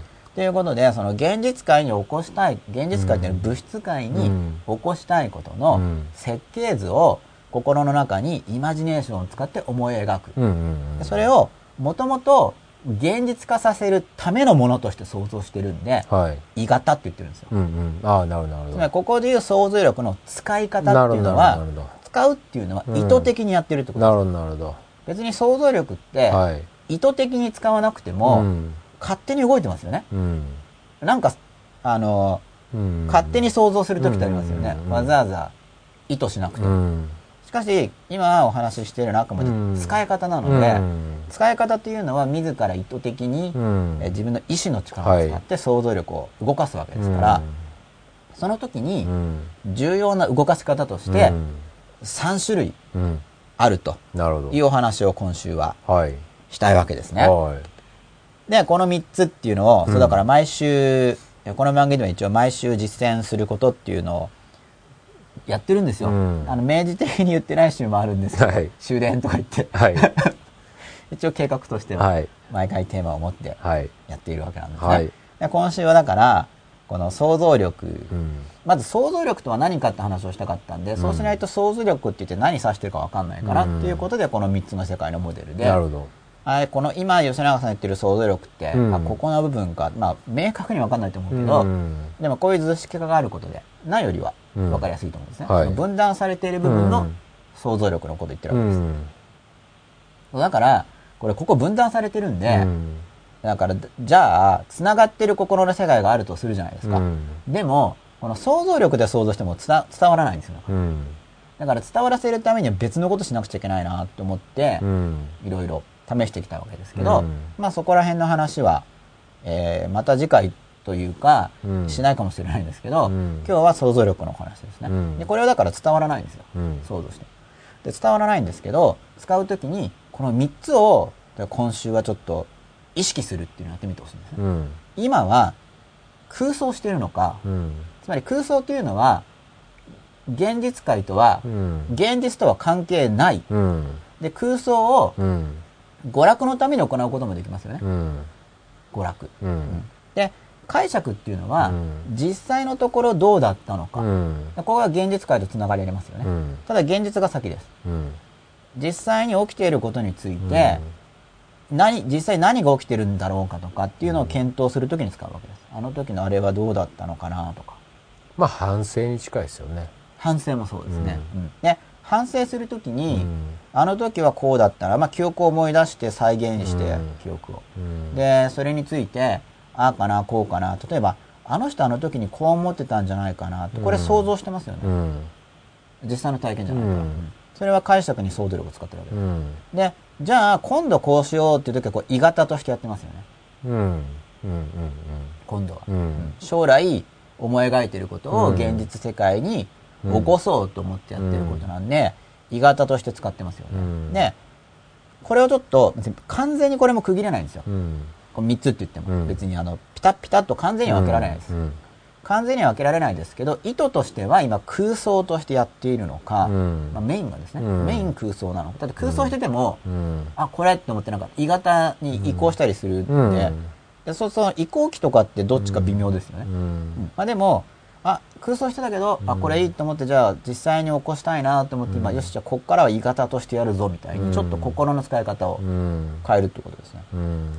変えるっていうか気づくってことですね、うん。だから空想としてやっているのか、え想像力を解釈のために使っているのか、鋳型のために使おうとしているのか、うん。っていうのをちょっと意識して生活するとうん。いうことを今週ぜひ試していただけたらなと思うんですけど、はい。じゃあなんでそんなことを試す試してほしいのか。とい。えはば、いはい。そうすることでやっぱり心の使い方想像力の使い方が上手になって、うん。この現実の世界を生き抜くのが上手になるからなんですけどね。うん。でこの引き寄せの法則っていうのは、うん。おそらくその鋳型としての想像力の使い方に似てると思うんですよ。うん。こういうことを現実に起こしたいと。うん。ただ、じゃあ想像するだけでいいのかって話です。うんじゃあ鋳型としてこういう風にしたいぞっていうのをイメージしたとしますよね。じゃあそれだけでいいのかって話なんですよ。うんで、僕の立場はそれだけじゃ足りないよっていう立場なんです。うんで鋳型としてイメージするのは確かに現実化する上ですごく有効というかうん大事なステップだと思うんですけど、じゃあそれだけでいいですかって言ったら僕は足りない派なんですよ。うん他にもやることがあるとうん。僕は思っているわけで、うん。だから手順としては、まあ、あの被害者意識のところで。あそういえば被害者意識で確か今度出るあのダイヤモンド社から出てる、うん。なんかなんハーバードビジネスレポートみたいな月刊誌あるんですよビジネス誌で。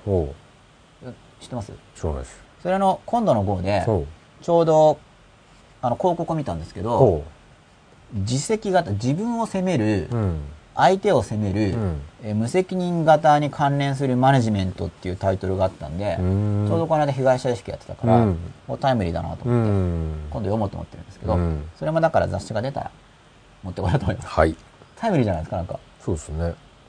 そのだからまあでも全体的にそっちにやっぱりね世の中のあ、もうそれは、はい。ねやっ。ぱりそれは僕自身意識して、うん。この番組のテーマ自体も、ね。もちろん設定してやってるんで,、うん。で、その雑誌自体も時代よりもちょっと先をややろうって編集方針うんですから、うん。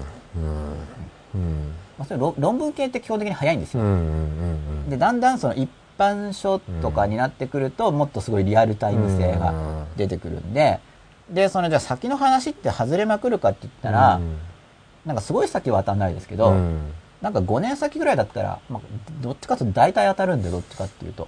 まあ去年それを研究してるんですもんね、はい。これからそれくらい、先どうなるのかそれくらいだったらら当たると思って研究してると思うんですよ。まあすよね。先すぎるとなんか、うん。大体自分生きてないし、うん。そあと当たらなさだ、うん。そうだから、当たらないと実用性が低いじゃないですか。うん。当たらない場合は。でもそれも結局だから、ちょっと先のことがある程度わかるとして、それも勉強の対象で、うん。勉強してれば準備できますよね。うん。100%当たらないにしても、大まかな準備はできるから、うん。まあ、やっぱり勉強僕はお勧めしますけどね。うん。すごいためになると思うんで。うん。うん。でそういう、まあ、責任の話、うん。まあ、どういうふうに、ちょっとそこは僕記事読んでないんで、うん。まだわかんないんですけど、あちょっと関係してるなと。思って。はい。うん。で、鋳型としてイメージするときに、まず重要なのがもちろんこれは鋳型なんだ。うん。だから、こういうふうに現実をしたいんだ。うん。っていうのをイマジネーションで作るっていうことですよね。うんで、この鋳型としてのイマジネーションを作るっていう習慣を確かに持ってない人の方が、うん。まあ、圧倒的だなってうん。僕は感じてます。うん。あのいろんな人とあの対話してきた限りでは、うん、なんかやってないですね。うん。で、なんでやらないんだろうっていうと、うん。なんでなんですかね。ただ僕も確かに自然的にやるわけじゃ、やったわけじゃなくて、えどうなったらいいかなを考えよううんっていうのはやっぱ意図して練習してきたから、うん今はそうなっちゃってますけど、うんほっといたらそうなってない感じがするんですよ。うんそういう、だからほっとくと想像力も、なんか自動で、たまたま動いた方向に使うのかな。だからまあ欲的なものじゃないですか逆に言うとはい想像力っていうのは、はい。だから無意識な欲求な部分が大はい。きいから意識的にできるものなのかってなると、はい。そういうものでもないのかなって気がしますけどね。そうですね。まあうん自動で出てきちゃう部分ももちろんあるうんで、んだからなかなかだからそこの本当の欲レベルまではい意識で持ってけんのかどうかみたいな、ああ。あのまあ、まあ思ったりしますけどね。うんで、自動で出てくる想像ってありますよね。うん。それは、あの、さっきの3種の分類でいくと、僕の中ではですね、うん解釈に入ってるんですね。解釈う。んそれは何を解釈するのに使ってるかというと、自分の無意識的な部分うん。が何を感じているかっていうのをあの知るために使えるんで、うん。あの自動、自然と出てくるイマジネーションっていうのは。うん。つまり現実と関連していない空想ではなく、うん。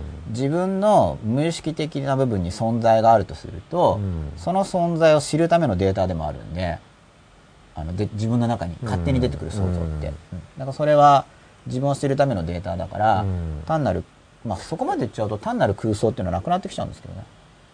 なんでそんなことを空想したいんだろうっていうところまで見ていくと、うん。今度はもう空想じゃなくて解釈で使ってることになっちゃうから。うん。解釈のネタで。うん。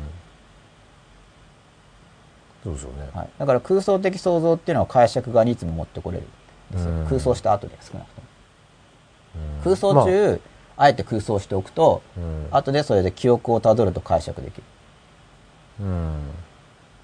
まあどっちもスタートがだから空想でどっちでもいけんじゃないですか？そうですね、うん。うん。スタート空想であただ空想だとうんそうですね。ただ僕の場合は空想じゃなくてさらにその意識的にうん。自分の無意識の情報を知るために想像力を使っていく場合があってそれはもう初めから解釈目的でやってるんでうん。想像力で。うん。ん。もう一回にどういう空想とか勝手に起こりますよね、うん。空想が勝手に起こってそれを後から解釈するんじゃなくて、うん。自分の心を知りたいから、うん。初めから解釈のためにその探るためにイマジネーションを使うっていうこともするんですよ。でまあそのやり方とかは話す時があるかもしれないんですけど、うん。それもちょっと扱えるかわかんないですけど、うん。ただいずれにしてもその空想なのか解釈なのか、うん。意外として使ってるのかっていう分類はどっちにしてもできるんで,、でそれで想像でそうやって想像力のうん。分別をやることによってその自分の心のどこを見ているかっていう感覚が育ってくるんですね、うん。まあそれは錯覚かもしれないけど感覚が育ってきて、うん。で感情の出所とかも見えてきてで慣れるとそのヒエラルキーが体感できるようになるんですよ。うん。で体が言ってること体がこう言っててみたいなこうそれぞれの部分のメッセージが取れるようになってくるんで、で感情が分かってくると自分の感情って自分の個人的な記憶、うん。まあ、個人的な記憶に由来している部分とおそらくは種の記憶、うん。なんかいわゆる本能的なうん。恐れとか、うん。うん。種の記憶っぽいなとか、うん。個人的な記憶っぽいなっていうのが感じられるようになってきて、うん。で個人的な自分の記憶の中の感情反応と、相手から伝わってきている気持ちっていうのが見分けられるようになってくるんですよ、うん。あの当たってるか分かんないです確認しないと、うん。でも自分の感覚としてはこれは相手の気持ちが伝わってるんじゃなくて自分の個人的な記憶が再刺激された感じだなとかこれは個人的な記憶に由来するものじゃなくて何か感じてるのかなとかそういう感覚が育ってくるんですね後々、まあ、今のところはそれはちょっと今先の話をまたしちゃったんですけど、うん。その想像力を3つあの分けてどれやってるのかなって考えていくっていうのはそういう力を伸ばす基礎になるんですよ。で鋳型としての使い方についてもうちょっと言いたいんですけど、うんだから鋳型として使う場合にはどうなりたいのかなっていうのを想像するって話になるわけですね。うんでどうなりたいのかなっていうのを想像するっていうのは、うん当たり前のようでいて意外とされてないっうんていうことなんですよ。でどうなりたいかなっていうのを考えるときにまあイメージするわけですけどまずその想像しようと思うことが一つ。でその時に鋳型として想像してるんだっていうのを意識するんですよね、うん。これを現実に起こそうと思ってるんだと。うん。だからこれは言い換えれば計画なんですけどうん。計画ですよね、うん。計画、うん。心の中で、まあ、計画とか目標？うん。こういうふうにしたいっていうイメージを作ってるわけなんで、到達値の目標イメージを作ってるわけですよね。で、それを、ただその時点ではじ、まあ、僕は目標と計画というのが一応分けてて、目標っていうのはどうやっていいか分かんないもの。計画はその実行できるものうです。んで、そのイメージした後で計画に落とし込むんですけど、じゃあどうするのっていうところ。で、じゃあどうするのっていうのを考えるときに普通はあの知識がいるんですよ。うんやり方が分かんないから。うんそこでリサーチとか知識が必要なんで、そこに勉強が登場してくる。うんだから、どうなりたいのかなっていうのを想像するだけでは足りなくて、うんそれを計画に落とし込むときに知識が必要になってくるんで、うんうんそこで勉強が僕はすごい効いてくるなとうん思ってるわけですけれども、その、そう、で、しかもその計画を実行もしなくちゃいけないじゃないですか。うん計画するだけじゃなくて。うんそうすると、なんか、まあもし引き寄せっていう話が想像するだけでいいっていう話だとすれば、うんやっぱ僕は足りないと思ってるわけです。うん目標を想像して、うんそれを計画に落とし込み、計画では自分は実行可能ですよね。で、実行可能っていうのはあくまで可能性なんでポテンシャルに過ぎないから、うん現にやんなきゃいけない。うんそこに行動も入ってきますよね。うんでこれが揃うことによって前に進むんで、まあちょっとイメージだけじゃ足りないかなと思ってるんですけど、まあバーッと話してしまいましたが、どうでしょうか、吉田さん。そう想像でなんか夢が叶うみたいなはい。のはでもそこも入ってんじゃないですか？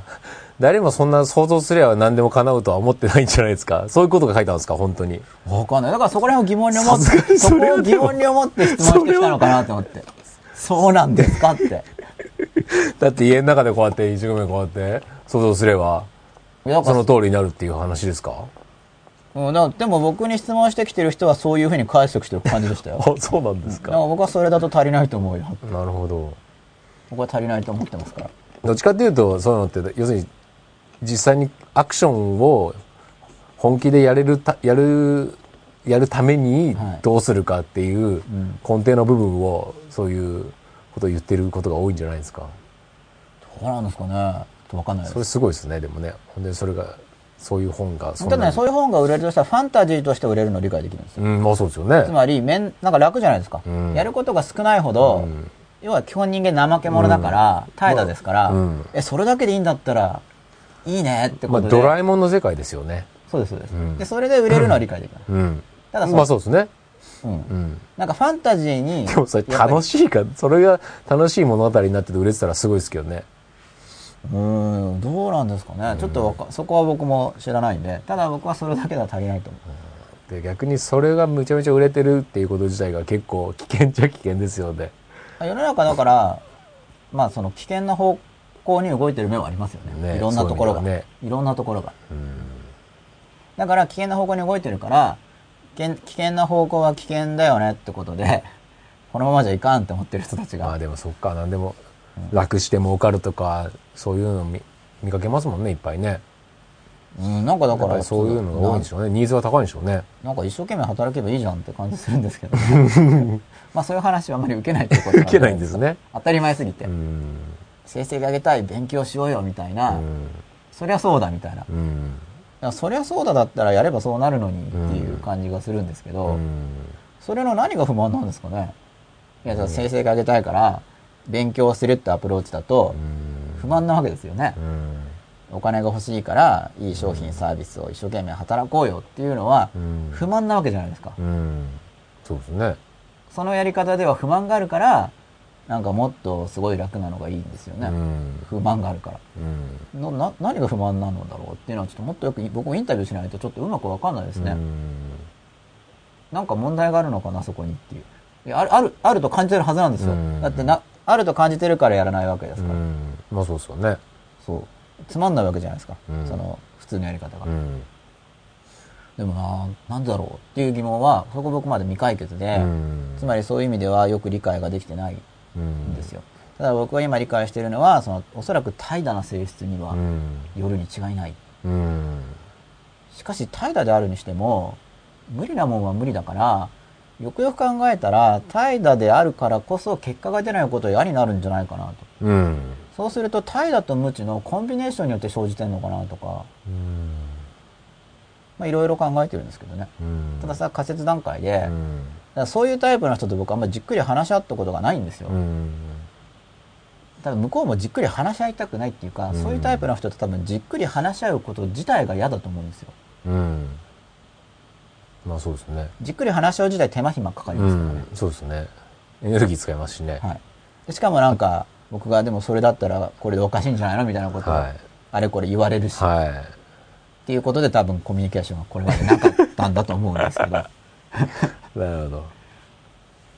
でその鋳型としての想像力の使い方っていうのを練習、ん。つまり実これもだから癖なんで何か自分で起こしたいことがあれば、うん。じゃあまず想像力の中で鋳型を作ろう。うん。そのこういうのを起こしたいということを具体的に想像するわけですよね。うん。でじゃあそれをこう現実化するにはうん。どんなことをすればいいかなと計画を作る。で計画を作るときに、まあ、知識が必要になってきたらリサーチをする、うん。まあ、インタビューも含めてリサーチをする。で次に実行するってことをして、まあ、実現に近づいていくわけですけど、うん。で最後の実行するって部分は通常肉体でやるんですよ。うんそのに肉体を使ってやりますよね。うんで、その部分で、このヒエラルキーでし下から上に上がるときに、この下から上に上がっていきますよね。下からこの図の中で、下から上に上がっていくときに、その物質の世界で自分が動けなかったらうん行動できないですよね。うんうんだから、やっぱカリキュラムとしては、まずその体の動かし、体の動かし方から入るのがいいだろうと僕はうん考えてるわけですう。んで、体の動かし方っていうのは、じゃあ子供たち、本当に保育園とか、うん幼稚園生の子供たちは、体の動かし方をなんで覚えてるのかなっていうと、あの、お遊戯とかってやるじゃないですか。振り付けがあるやつ。うんで、そんなに厳密に振り付け通りに踊らなくていいと思うんですけど、うんあの、ダンサーじゃなくてうん、子供だし。うんだけど、あれで体の動かし方を覚えていくと思うんですよ。うんだから、行動力がないと思ってる男男とか女の人、つまり大人、うん大人って言った方がいいですね。うんなんか行動力がない大人の人は、うん僕はお遊戯がおすすめなんですよね。うん別に本当に子供に混ざってやるって意味じゃないです。うんだから、音楽に合わせてとかでもいいんで、もう本当単純にこの右、左とかでいいから、うんこう右、左、あの、自重でいいです。うんこう別に、鉄あれ、まあ持ってもいいけど、うん。鉄あれとか持たなくてもいいんで、こう、右、左、右、うん。意識的に、うん。意識的に動かすところ。です。うん。右手を上とか、うん。あの、引っ掛けありますよね、子供の時の。うん。上じゃなくて下みたいな。うん。ああいうんじゃなくても、本当に普通に、うん。その意図通りにこう、うん。じゃあ本当は右左とか右足左足でもいいからう、ん。い自分の意図の通りにこう体を動かすっていう練習が多分不足してるんですよ、うん。その行動力がない人って。だから、まあ、朝粉乳とかきつい人はですね、僕はまあ懸垂でやってるんですけど、うん。吉田さんやってますよね。見てますよ。吉田さん何でやってますか最近？家の前のその屋上に懸垂。登って懸垂です。僕はあのドアに引っ掛ける懸垂ので懸垂してどうますに引っ掛ける？あるんですかそんなの？あのドアに引っ掛ける懸垂の道具があるんですよ。あるんですか？はい、あれおすすめですよ、あのホテルとかでも。あるんですか？はいできるんで。閉めてやるんですか？あドアを閉めて上にこう引っ掛けるその手で持つところをこうドアの上に引っ掛ける、はい、すごい便利いいですね。ちっちゃいから。へえあそれちょっと見てみよう。はいすごい。うん。あれはおすすめですね、うん。あのかさばらないし、うん。うんそれがいいです。軽いんですか？軽いです。なんか部屋が狭くならないから。うん。普通のなんか運動道具を置くうんと狭くなっちゃうんですけど、うんそれはあのドアに引っ掛けるだけなんで、懸垂気軽にできていいですねはいおすすめなんです意外にね、できるとこなかったりしますよね。懸垂、懸垂意外とないですよ意外にないんですよね。懸垂ないです。うん。だから僕もあれは、ね。うんいいものを見つけたと。だできる、やっぱりできる環境にあると、はい。やっぱり続けてね、まずそれがないとなかなか続けてやるの難しいですよね。そう、腕立ては結構できるんですけどうん、懸垂意外と場所ないんですよね。なんか掴でもまれるもんがない効果としては懸垂のがやったかはなんかありますよね。懸垂僕はすごいと思います。ねえ。うんやっぱね。なんか昔々はこうやって木の上をやうん動いていたのだろうかとか思いながら、なんかそうですよね。はいやってるんですけど、なんとなく消防士の人とかも、はい。基本的にあの体はなんか懸垂で、やっぱ懸垂ですか？なんかイメージがありますね、僕なんかなんかね。イメージでうん。僕もだからドアに引っかかってたんですけど、うん。まあ、震災後はうん。しばらく休んでたんですけど、うん。もうだいぶふ最近復活して、うん。はい、リハビリをまた始めてる感じですね。うまあそれは運動ですけど、まあ、フンヌまで行くのが、ん。はい。まあ、フンヌっていうのはあのギリギリまでやるという真っ裸番組用語でお伝えしているんですが、2話か3話ぐらいですか？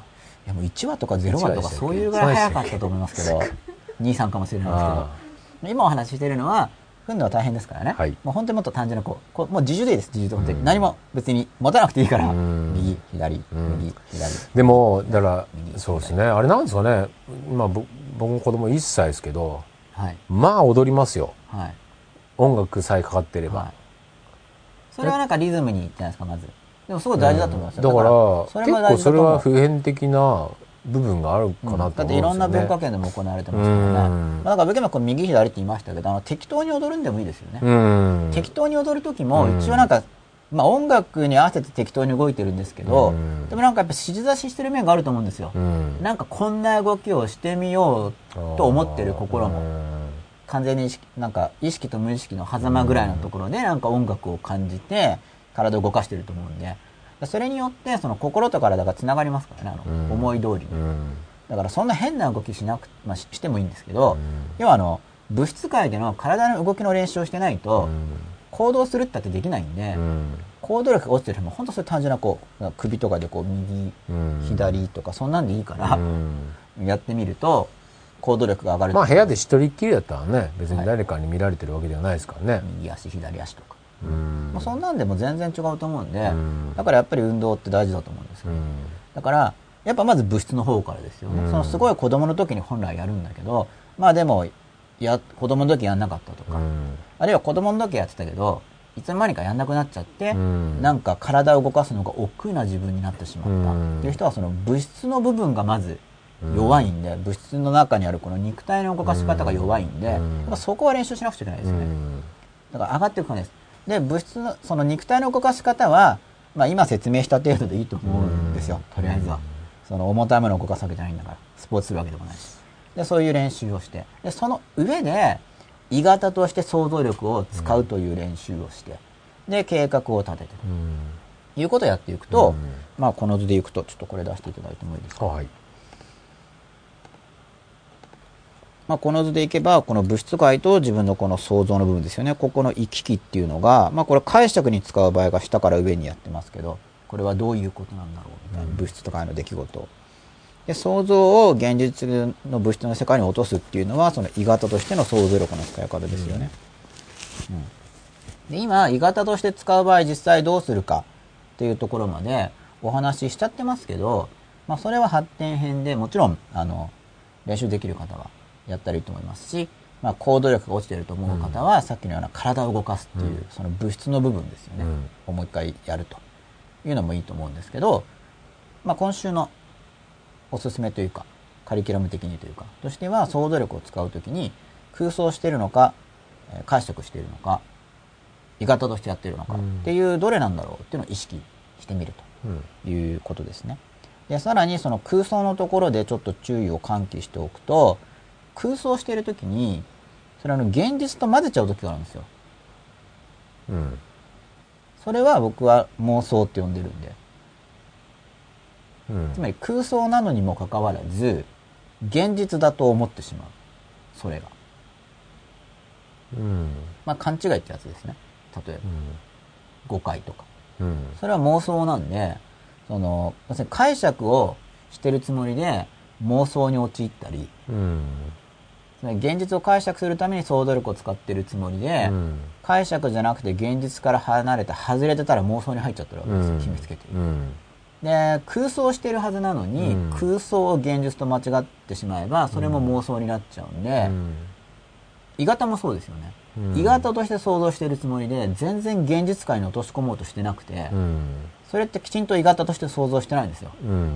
うん。なのに、鋳型だから将来物質界で現実化する予定の想像になってるわけじゃないですか。うん。だから、この3つのそれぞれやるときに、全部あの、妄想に入り込むという落とし穴があるんですよ。うん。空想してるときに空想なのに現実とま混ぜてしまう。うん現実と思ってしまう。うん。解釈を試みてるときに、外れてる解釈を現実と思い込んでしまう。うん。鋳型として想像してるつもりで、鋳型になってない。実際に物質化、物質の中、世界に落とすための計画もしなければ、行動もしないのに鋳型だと思って想像してるとかってうん全部妄想に陥っちゃってるってことになるんで、それぞれあの妄想に入らないように気をつけるといううん。注意点がうん。あります。あと、その、目標として想像しているときに、計画と目標の混同っていうのもあるので、うん計画っていう、計画の時にも鋳型想像するんですよ。うん。その場合の想像計画の想像っていうのも、やればできるやつ。うん。やるだけ。うん。やれば実行可能なものが計画。でもこれもやらなかったら、まあ計画は計画で、単なる計画でってことになっちゃう。うん。で、計画も落とし穴があって、実行可能じゃないのが計画と呼ばれてることも多いんですよ。うん。目標レベルのものが計画と呼ばれてることも多いんで、うんまあそれぞれこういう落とし穴はあるわけですけど。で、この間ちょっとお話ししたことが、さらに上の世界からの流入。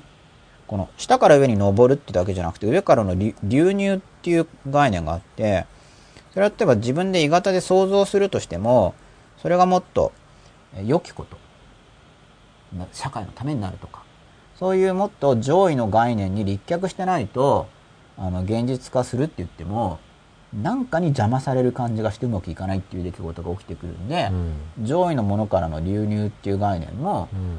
まあ、ちらっと考えてもらえればな。うん。で、この上位のところになってくると、心の世界で一旦個別性が獲得されたのに、その個別的な経験の世界。うん。もっと上に来ると今度個別性がまたなくなってくるんですよ。うん。だから、こう、一箇所だけすごい個別的に狭くなってる部分があって、もっと深くいくとなんか個別性じゃなくて今度また広がると。うん。しかもどん、そういう構造っていうのをイメージすると、うんその自分の中がどうなってるかっていうのがこう分かりやすくなってくると思うので、うん心の中だから個別性もあるんだけど、うん個別性を超えた部分もある。うん。やっぱり同じ人間同士繋がってるっていう感じるところもあるし、うん。そこは個別性じゃないですよね。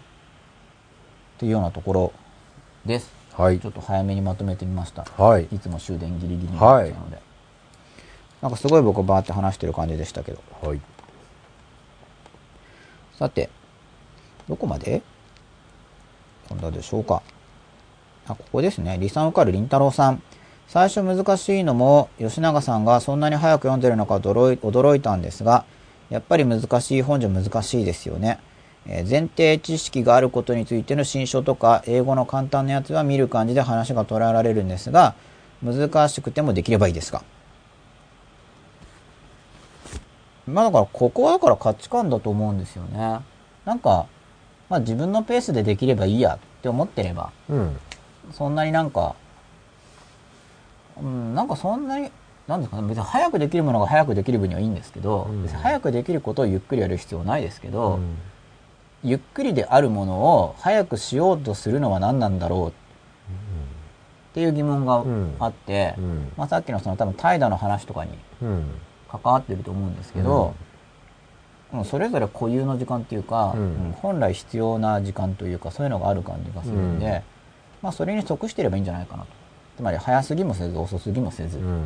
ていうのでいいと思うんですけどね耳ミキミキちゃん3さんですこんばんはよろしくお願いしますメルマガに気づき急ぎアクセスしましたということでありがとうございます34分前にはい。いただきました。リサノカルイニタロさんです。イカとといった時イメージはないんですが、熊本から、これ初台って読むんでしたっけ？そうですね。初台の東京オペラシティでの夕方公演を見に行くまでの経路、沿線乗り換え、昼ご飯を食べる店とを何遍もシミュレートして、公演を見たんですが、そんな感じですか？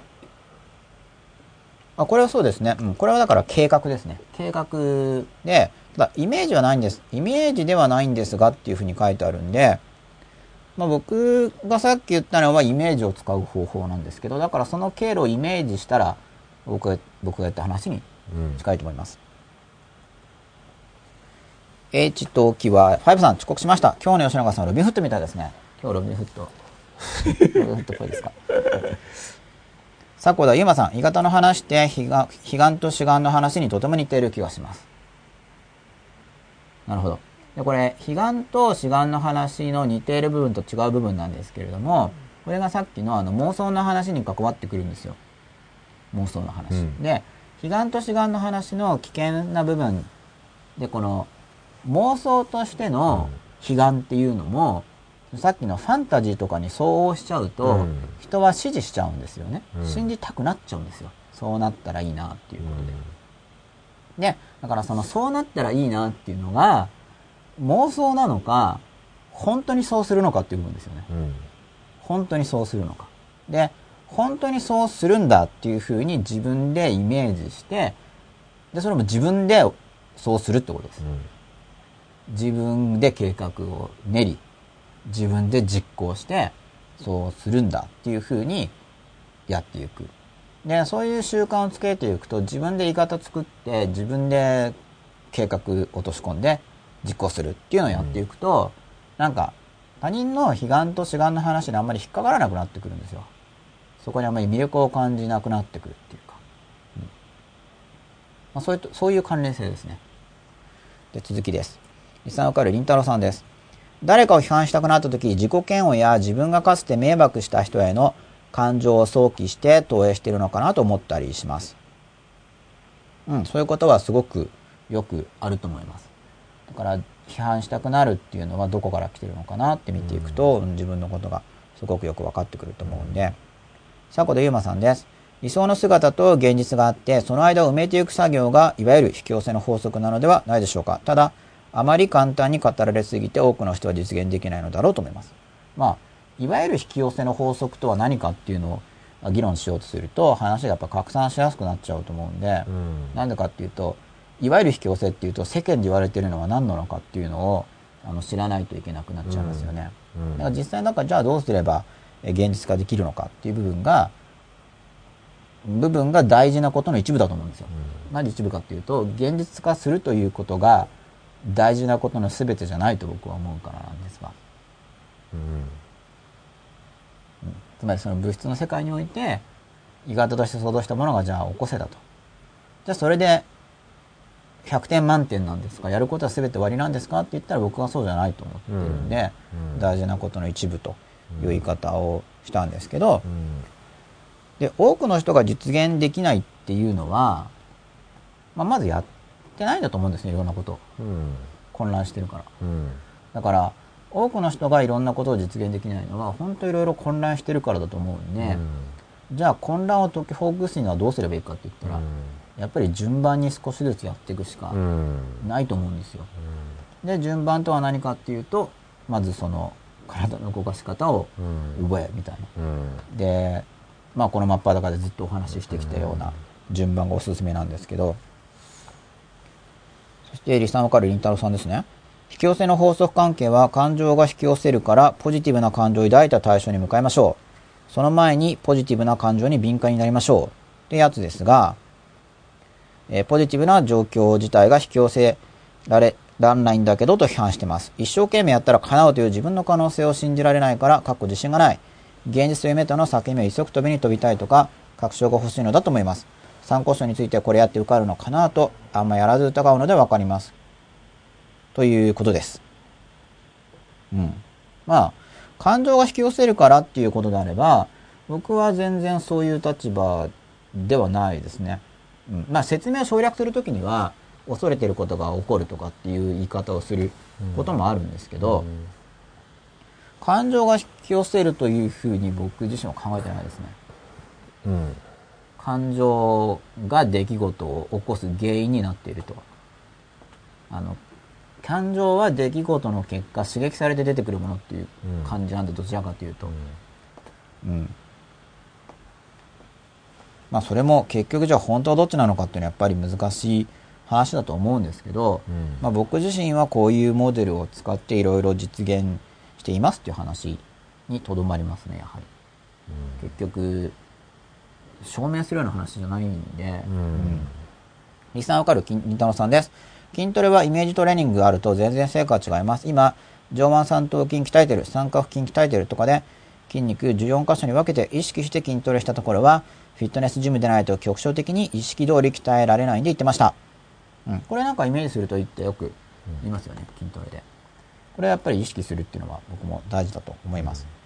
迫田ゆまさんです。そうですよね。りんたろーさんの言ってることよくわかります。これどの部分ですかね ?3 箇所かなアンナ337788さんです。先生が一番最後に書かれた3本目のブルーの矢印についてもう一度説明していただけないでしょうか理解が遅くてすいません。時間がなければ結構です。これ多分上からの流入の話だと思うんですよ。で、上からの流入の話をすると、まずその、下から登っていくっていう自分から登っていくっていう部分と、上からの流入を受け入れる力を増やすっていう両方の方向性を、うん。考えていくんですけど、で、物質の部分においては上からの流入を引き受けるときに、自分自身の想像力からの流入っていうのもあるんで、ただ、その想像力よりもっと上の流入っていうのは、まあ、すごいわかりやすく言っちゃうと、まあ、上にちょっと論理とかありましたよね。で、さらに、まあ、親善美って昔から言いますけど、じゃあ、じゃあ論理的であればそれでいいのかと言ったら、じゃあ1イコール1って論理的なわけですよ。1は1である。でもなんか、だからって感じがしますよね。で、式変形とかをするときでも、この式とこの式は同じ、この式とこの式は同値とかって変形していれば、それ論理的に合ってますけど、で例えば、計算するにしても、ぐるぐるいろんな回り道をして計算結果を出す。論理的になってますよね。でも、もっとシンプルにスパッと計算できれば、シンプルに計算した方が、なんか人は美しいって感じると思うんですよ。同じ論理的に合ってる説明でもこうグダグダしてるだけじゃなくて美しさってあるんで、そうするとその想像っていうのも計画っていうのは僕は論理性は必要だと思いますけど、だから論理性が入っていてで論理だけじゃ足りなくてさらに美しさっていうものがあって。じゃあ美しければいいかっていうとでも美しいっていうのは僕は論理性よりその上位概念だと思ってるんですけどね、論理性っていうのは堂々巡りができるん。で、じゃあ美しい、まあ、例えば肉体的であれば美人とか美しさっていうのは確かに論理性よりもそういうこう俗的にも高く評価されてますけどじゃあじゃあ美しければいいのかっていうとそうでもないんですよ、じゃあ美しさに加えて何が必要なんだって言ったら美しさだけではダメでそのそれがさらに今度心理とか、うん、そのあり方うん、なんて言ったらいいんですかね普遍性とかにつながってないとそれだけでうまく回らないじゃあその普遍性っていうものの上位概念は何なのかって言ったら、まあ、単語で言ったらだから心理とか善とかになっちゃって、まあ、それはだから人によってまた定義が変わってくるんですよ。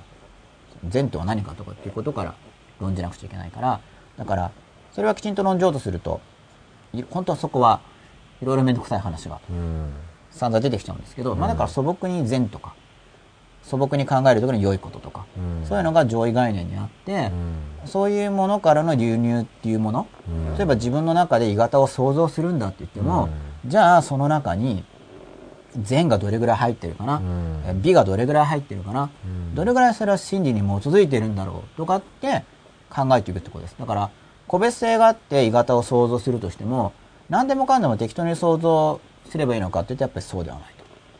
で、この間書いた図で、えー、さらに自分、まあ、この世界っていうのを考えるときに、自分っていう部分と他人っていう部分を考えると分かりやすくなってくるんで、まあ、僕はそのカバラとか仏教、症状大乗とかそういう概念に影響を受けているんですけれども、じゃあ他人との関わりをどういうふうにやっていって、自分自身の心の探求をどういうふうにやっていって、そしてこの世界の真実とか法則とか普遍性の部分ですよね。普遍性はどういうものなのか。自分の中の探求、他人との関わり方。で、他人との関わり方の上位に社会との関わり方があって、さらにその上位に歴史との関わり方があるんですよ。だから、身の回りの人のためになる想像であれば、そこにまた流入が起こるし、で単なる身の回りを超えて社会のためになることになればまた流入が起こるし、で社会って今の社会ですけど、さらにそこを超えて歴史的に意義がある話とかになってくれば、より流入が起こると考えられるわけですよね。これがあの上からの矢印の話で、うん。まあ今僕がバーって言ってたのが、僕の考えているその上位階層に相当するものの単語なわけですけれども、まあそういう世界観を持って、えー自分の想像っていうのを整えていくと、よりその現実、現実化が起こりやすくなるととは思います。うん。そうしないと打ち消す力が入ってくるんで。うん。社会反社会的であるとか、うん。えー反歴史的であるとかっていうことっていうのは、打ち消す力が働くと思うんですよ。でもそのじゃあ力はどこから来てるのかって言って力の源を考えれば、まあ打ち消す力が強い方が上位っていうふうに考えられるんで。うん。ただ上位階層の方が作用が遅いんですね一般的に。うんなんとなくだから歴史が評価するとかって言い方ありますよね。うん。で一時花開いても歴史の審判でなくなってしまう。うん。ということは歴史の方が遅いんですよ。うん。遅いですよね。うん。だから上位階層の方が作用が遅い。うん。っていうことが考えられて、まあ、早口で言った感じになるんですが、はい。3本目の矢印のはい。解説でございます。はい。どうでしょうか、吉田さん。はい。はい。はい。はい。はい。はい。はいはい言ってますけど。みんな何か書き込みあるかなと。そう、今日はだからちょっと、あの、いつも終電ギリギリなんで、これだからギリギリですけどね。僕の中でこう、鋳型を書いて、早めに終わりにしようって思って、早めにまとめてみたんですけれども、はい。まあ、今週はだから想像力の使い方ということで、はい。はい大体これで、まあ、ざっとですけど、はい。想像力を使うときに、空想、解釈、鋳型っていうことについては、一応説明できてるはい感じですかね。はいなので、えーやってみようという方はですね、はいぜひ今週は想像力を使うときに、えーこの3つのどれをやってるかなっていうのを考えることと、この3つをやってみてほしいんですね、実際。空想してみようんう。えー解釈に使ってみよう。鋳型をやってみようっていうことで、そういう想像力の使い方の練習もできれば、やってみてください。はいということで、えー吉永圭一の恋も真っ裸第56夜は、はい想像力の使い方でした。来週もまた、はい水曜日午後10時くらいから、えー始める予定ですので、よはいかったらぜひ来週も見てください。はいということで今日はここまでです。はいおやすみなさい。おやすみなさいありがとうございましたた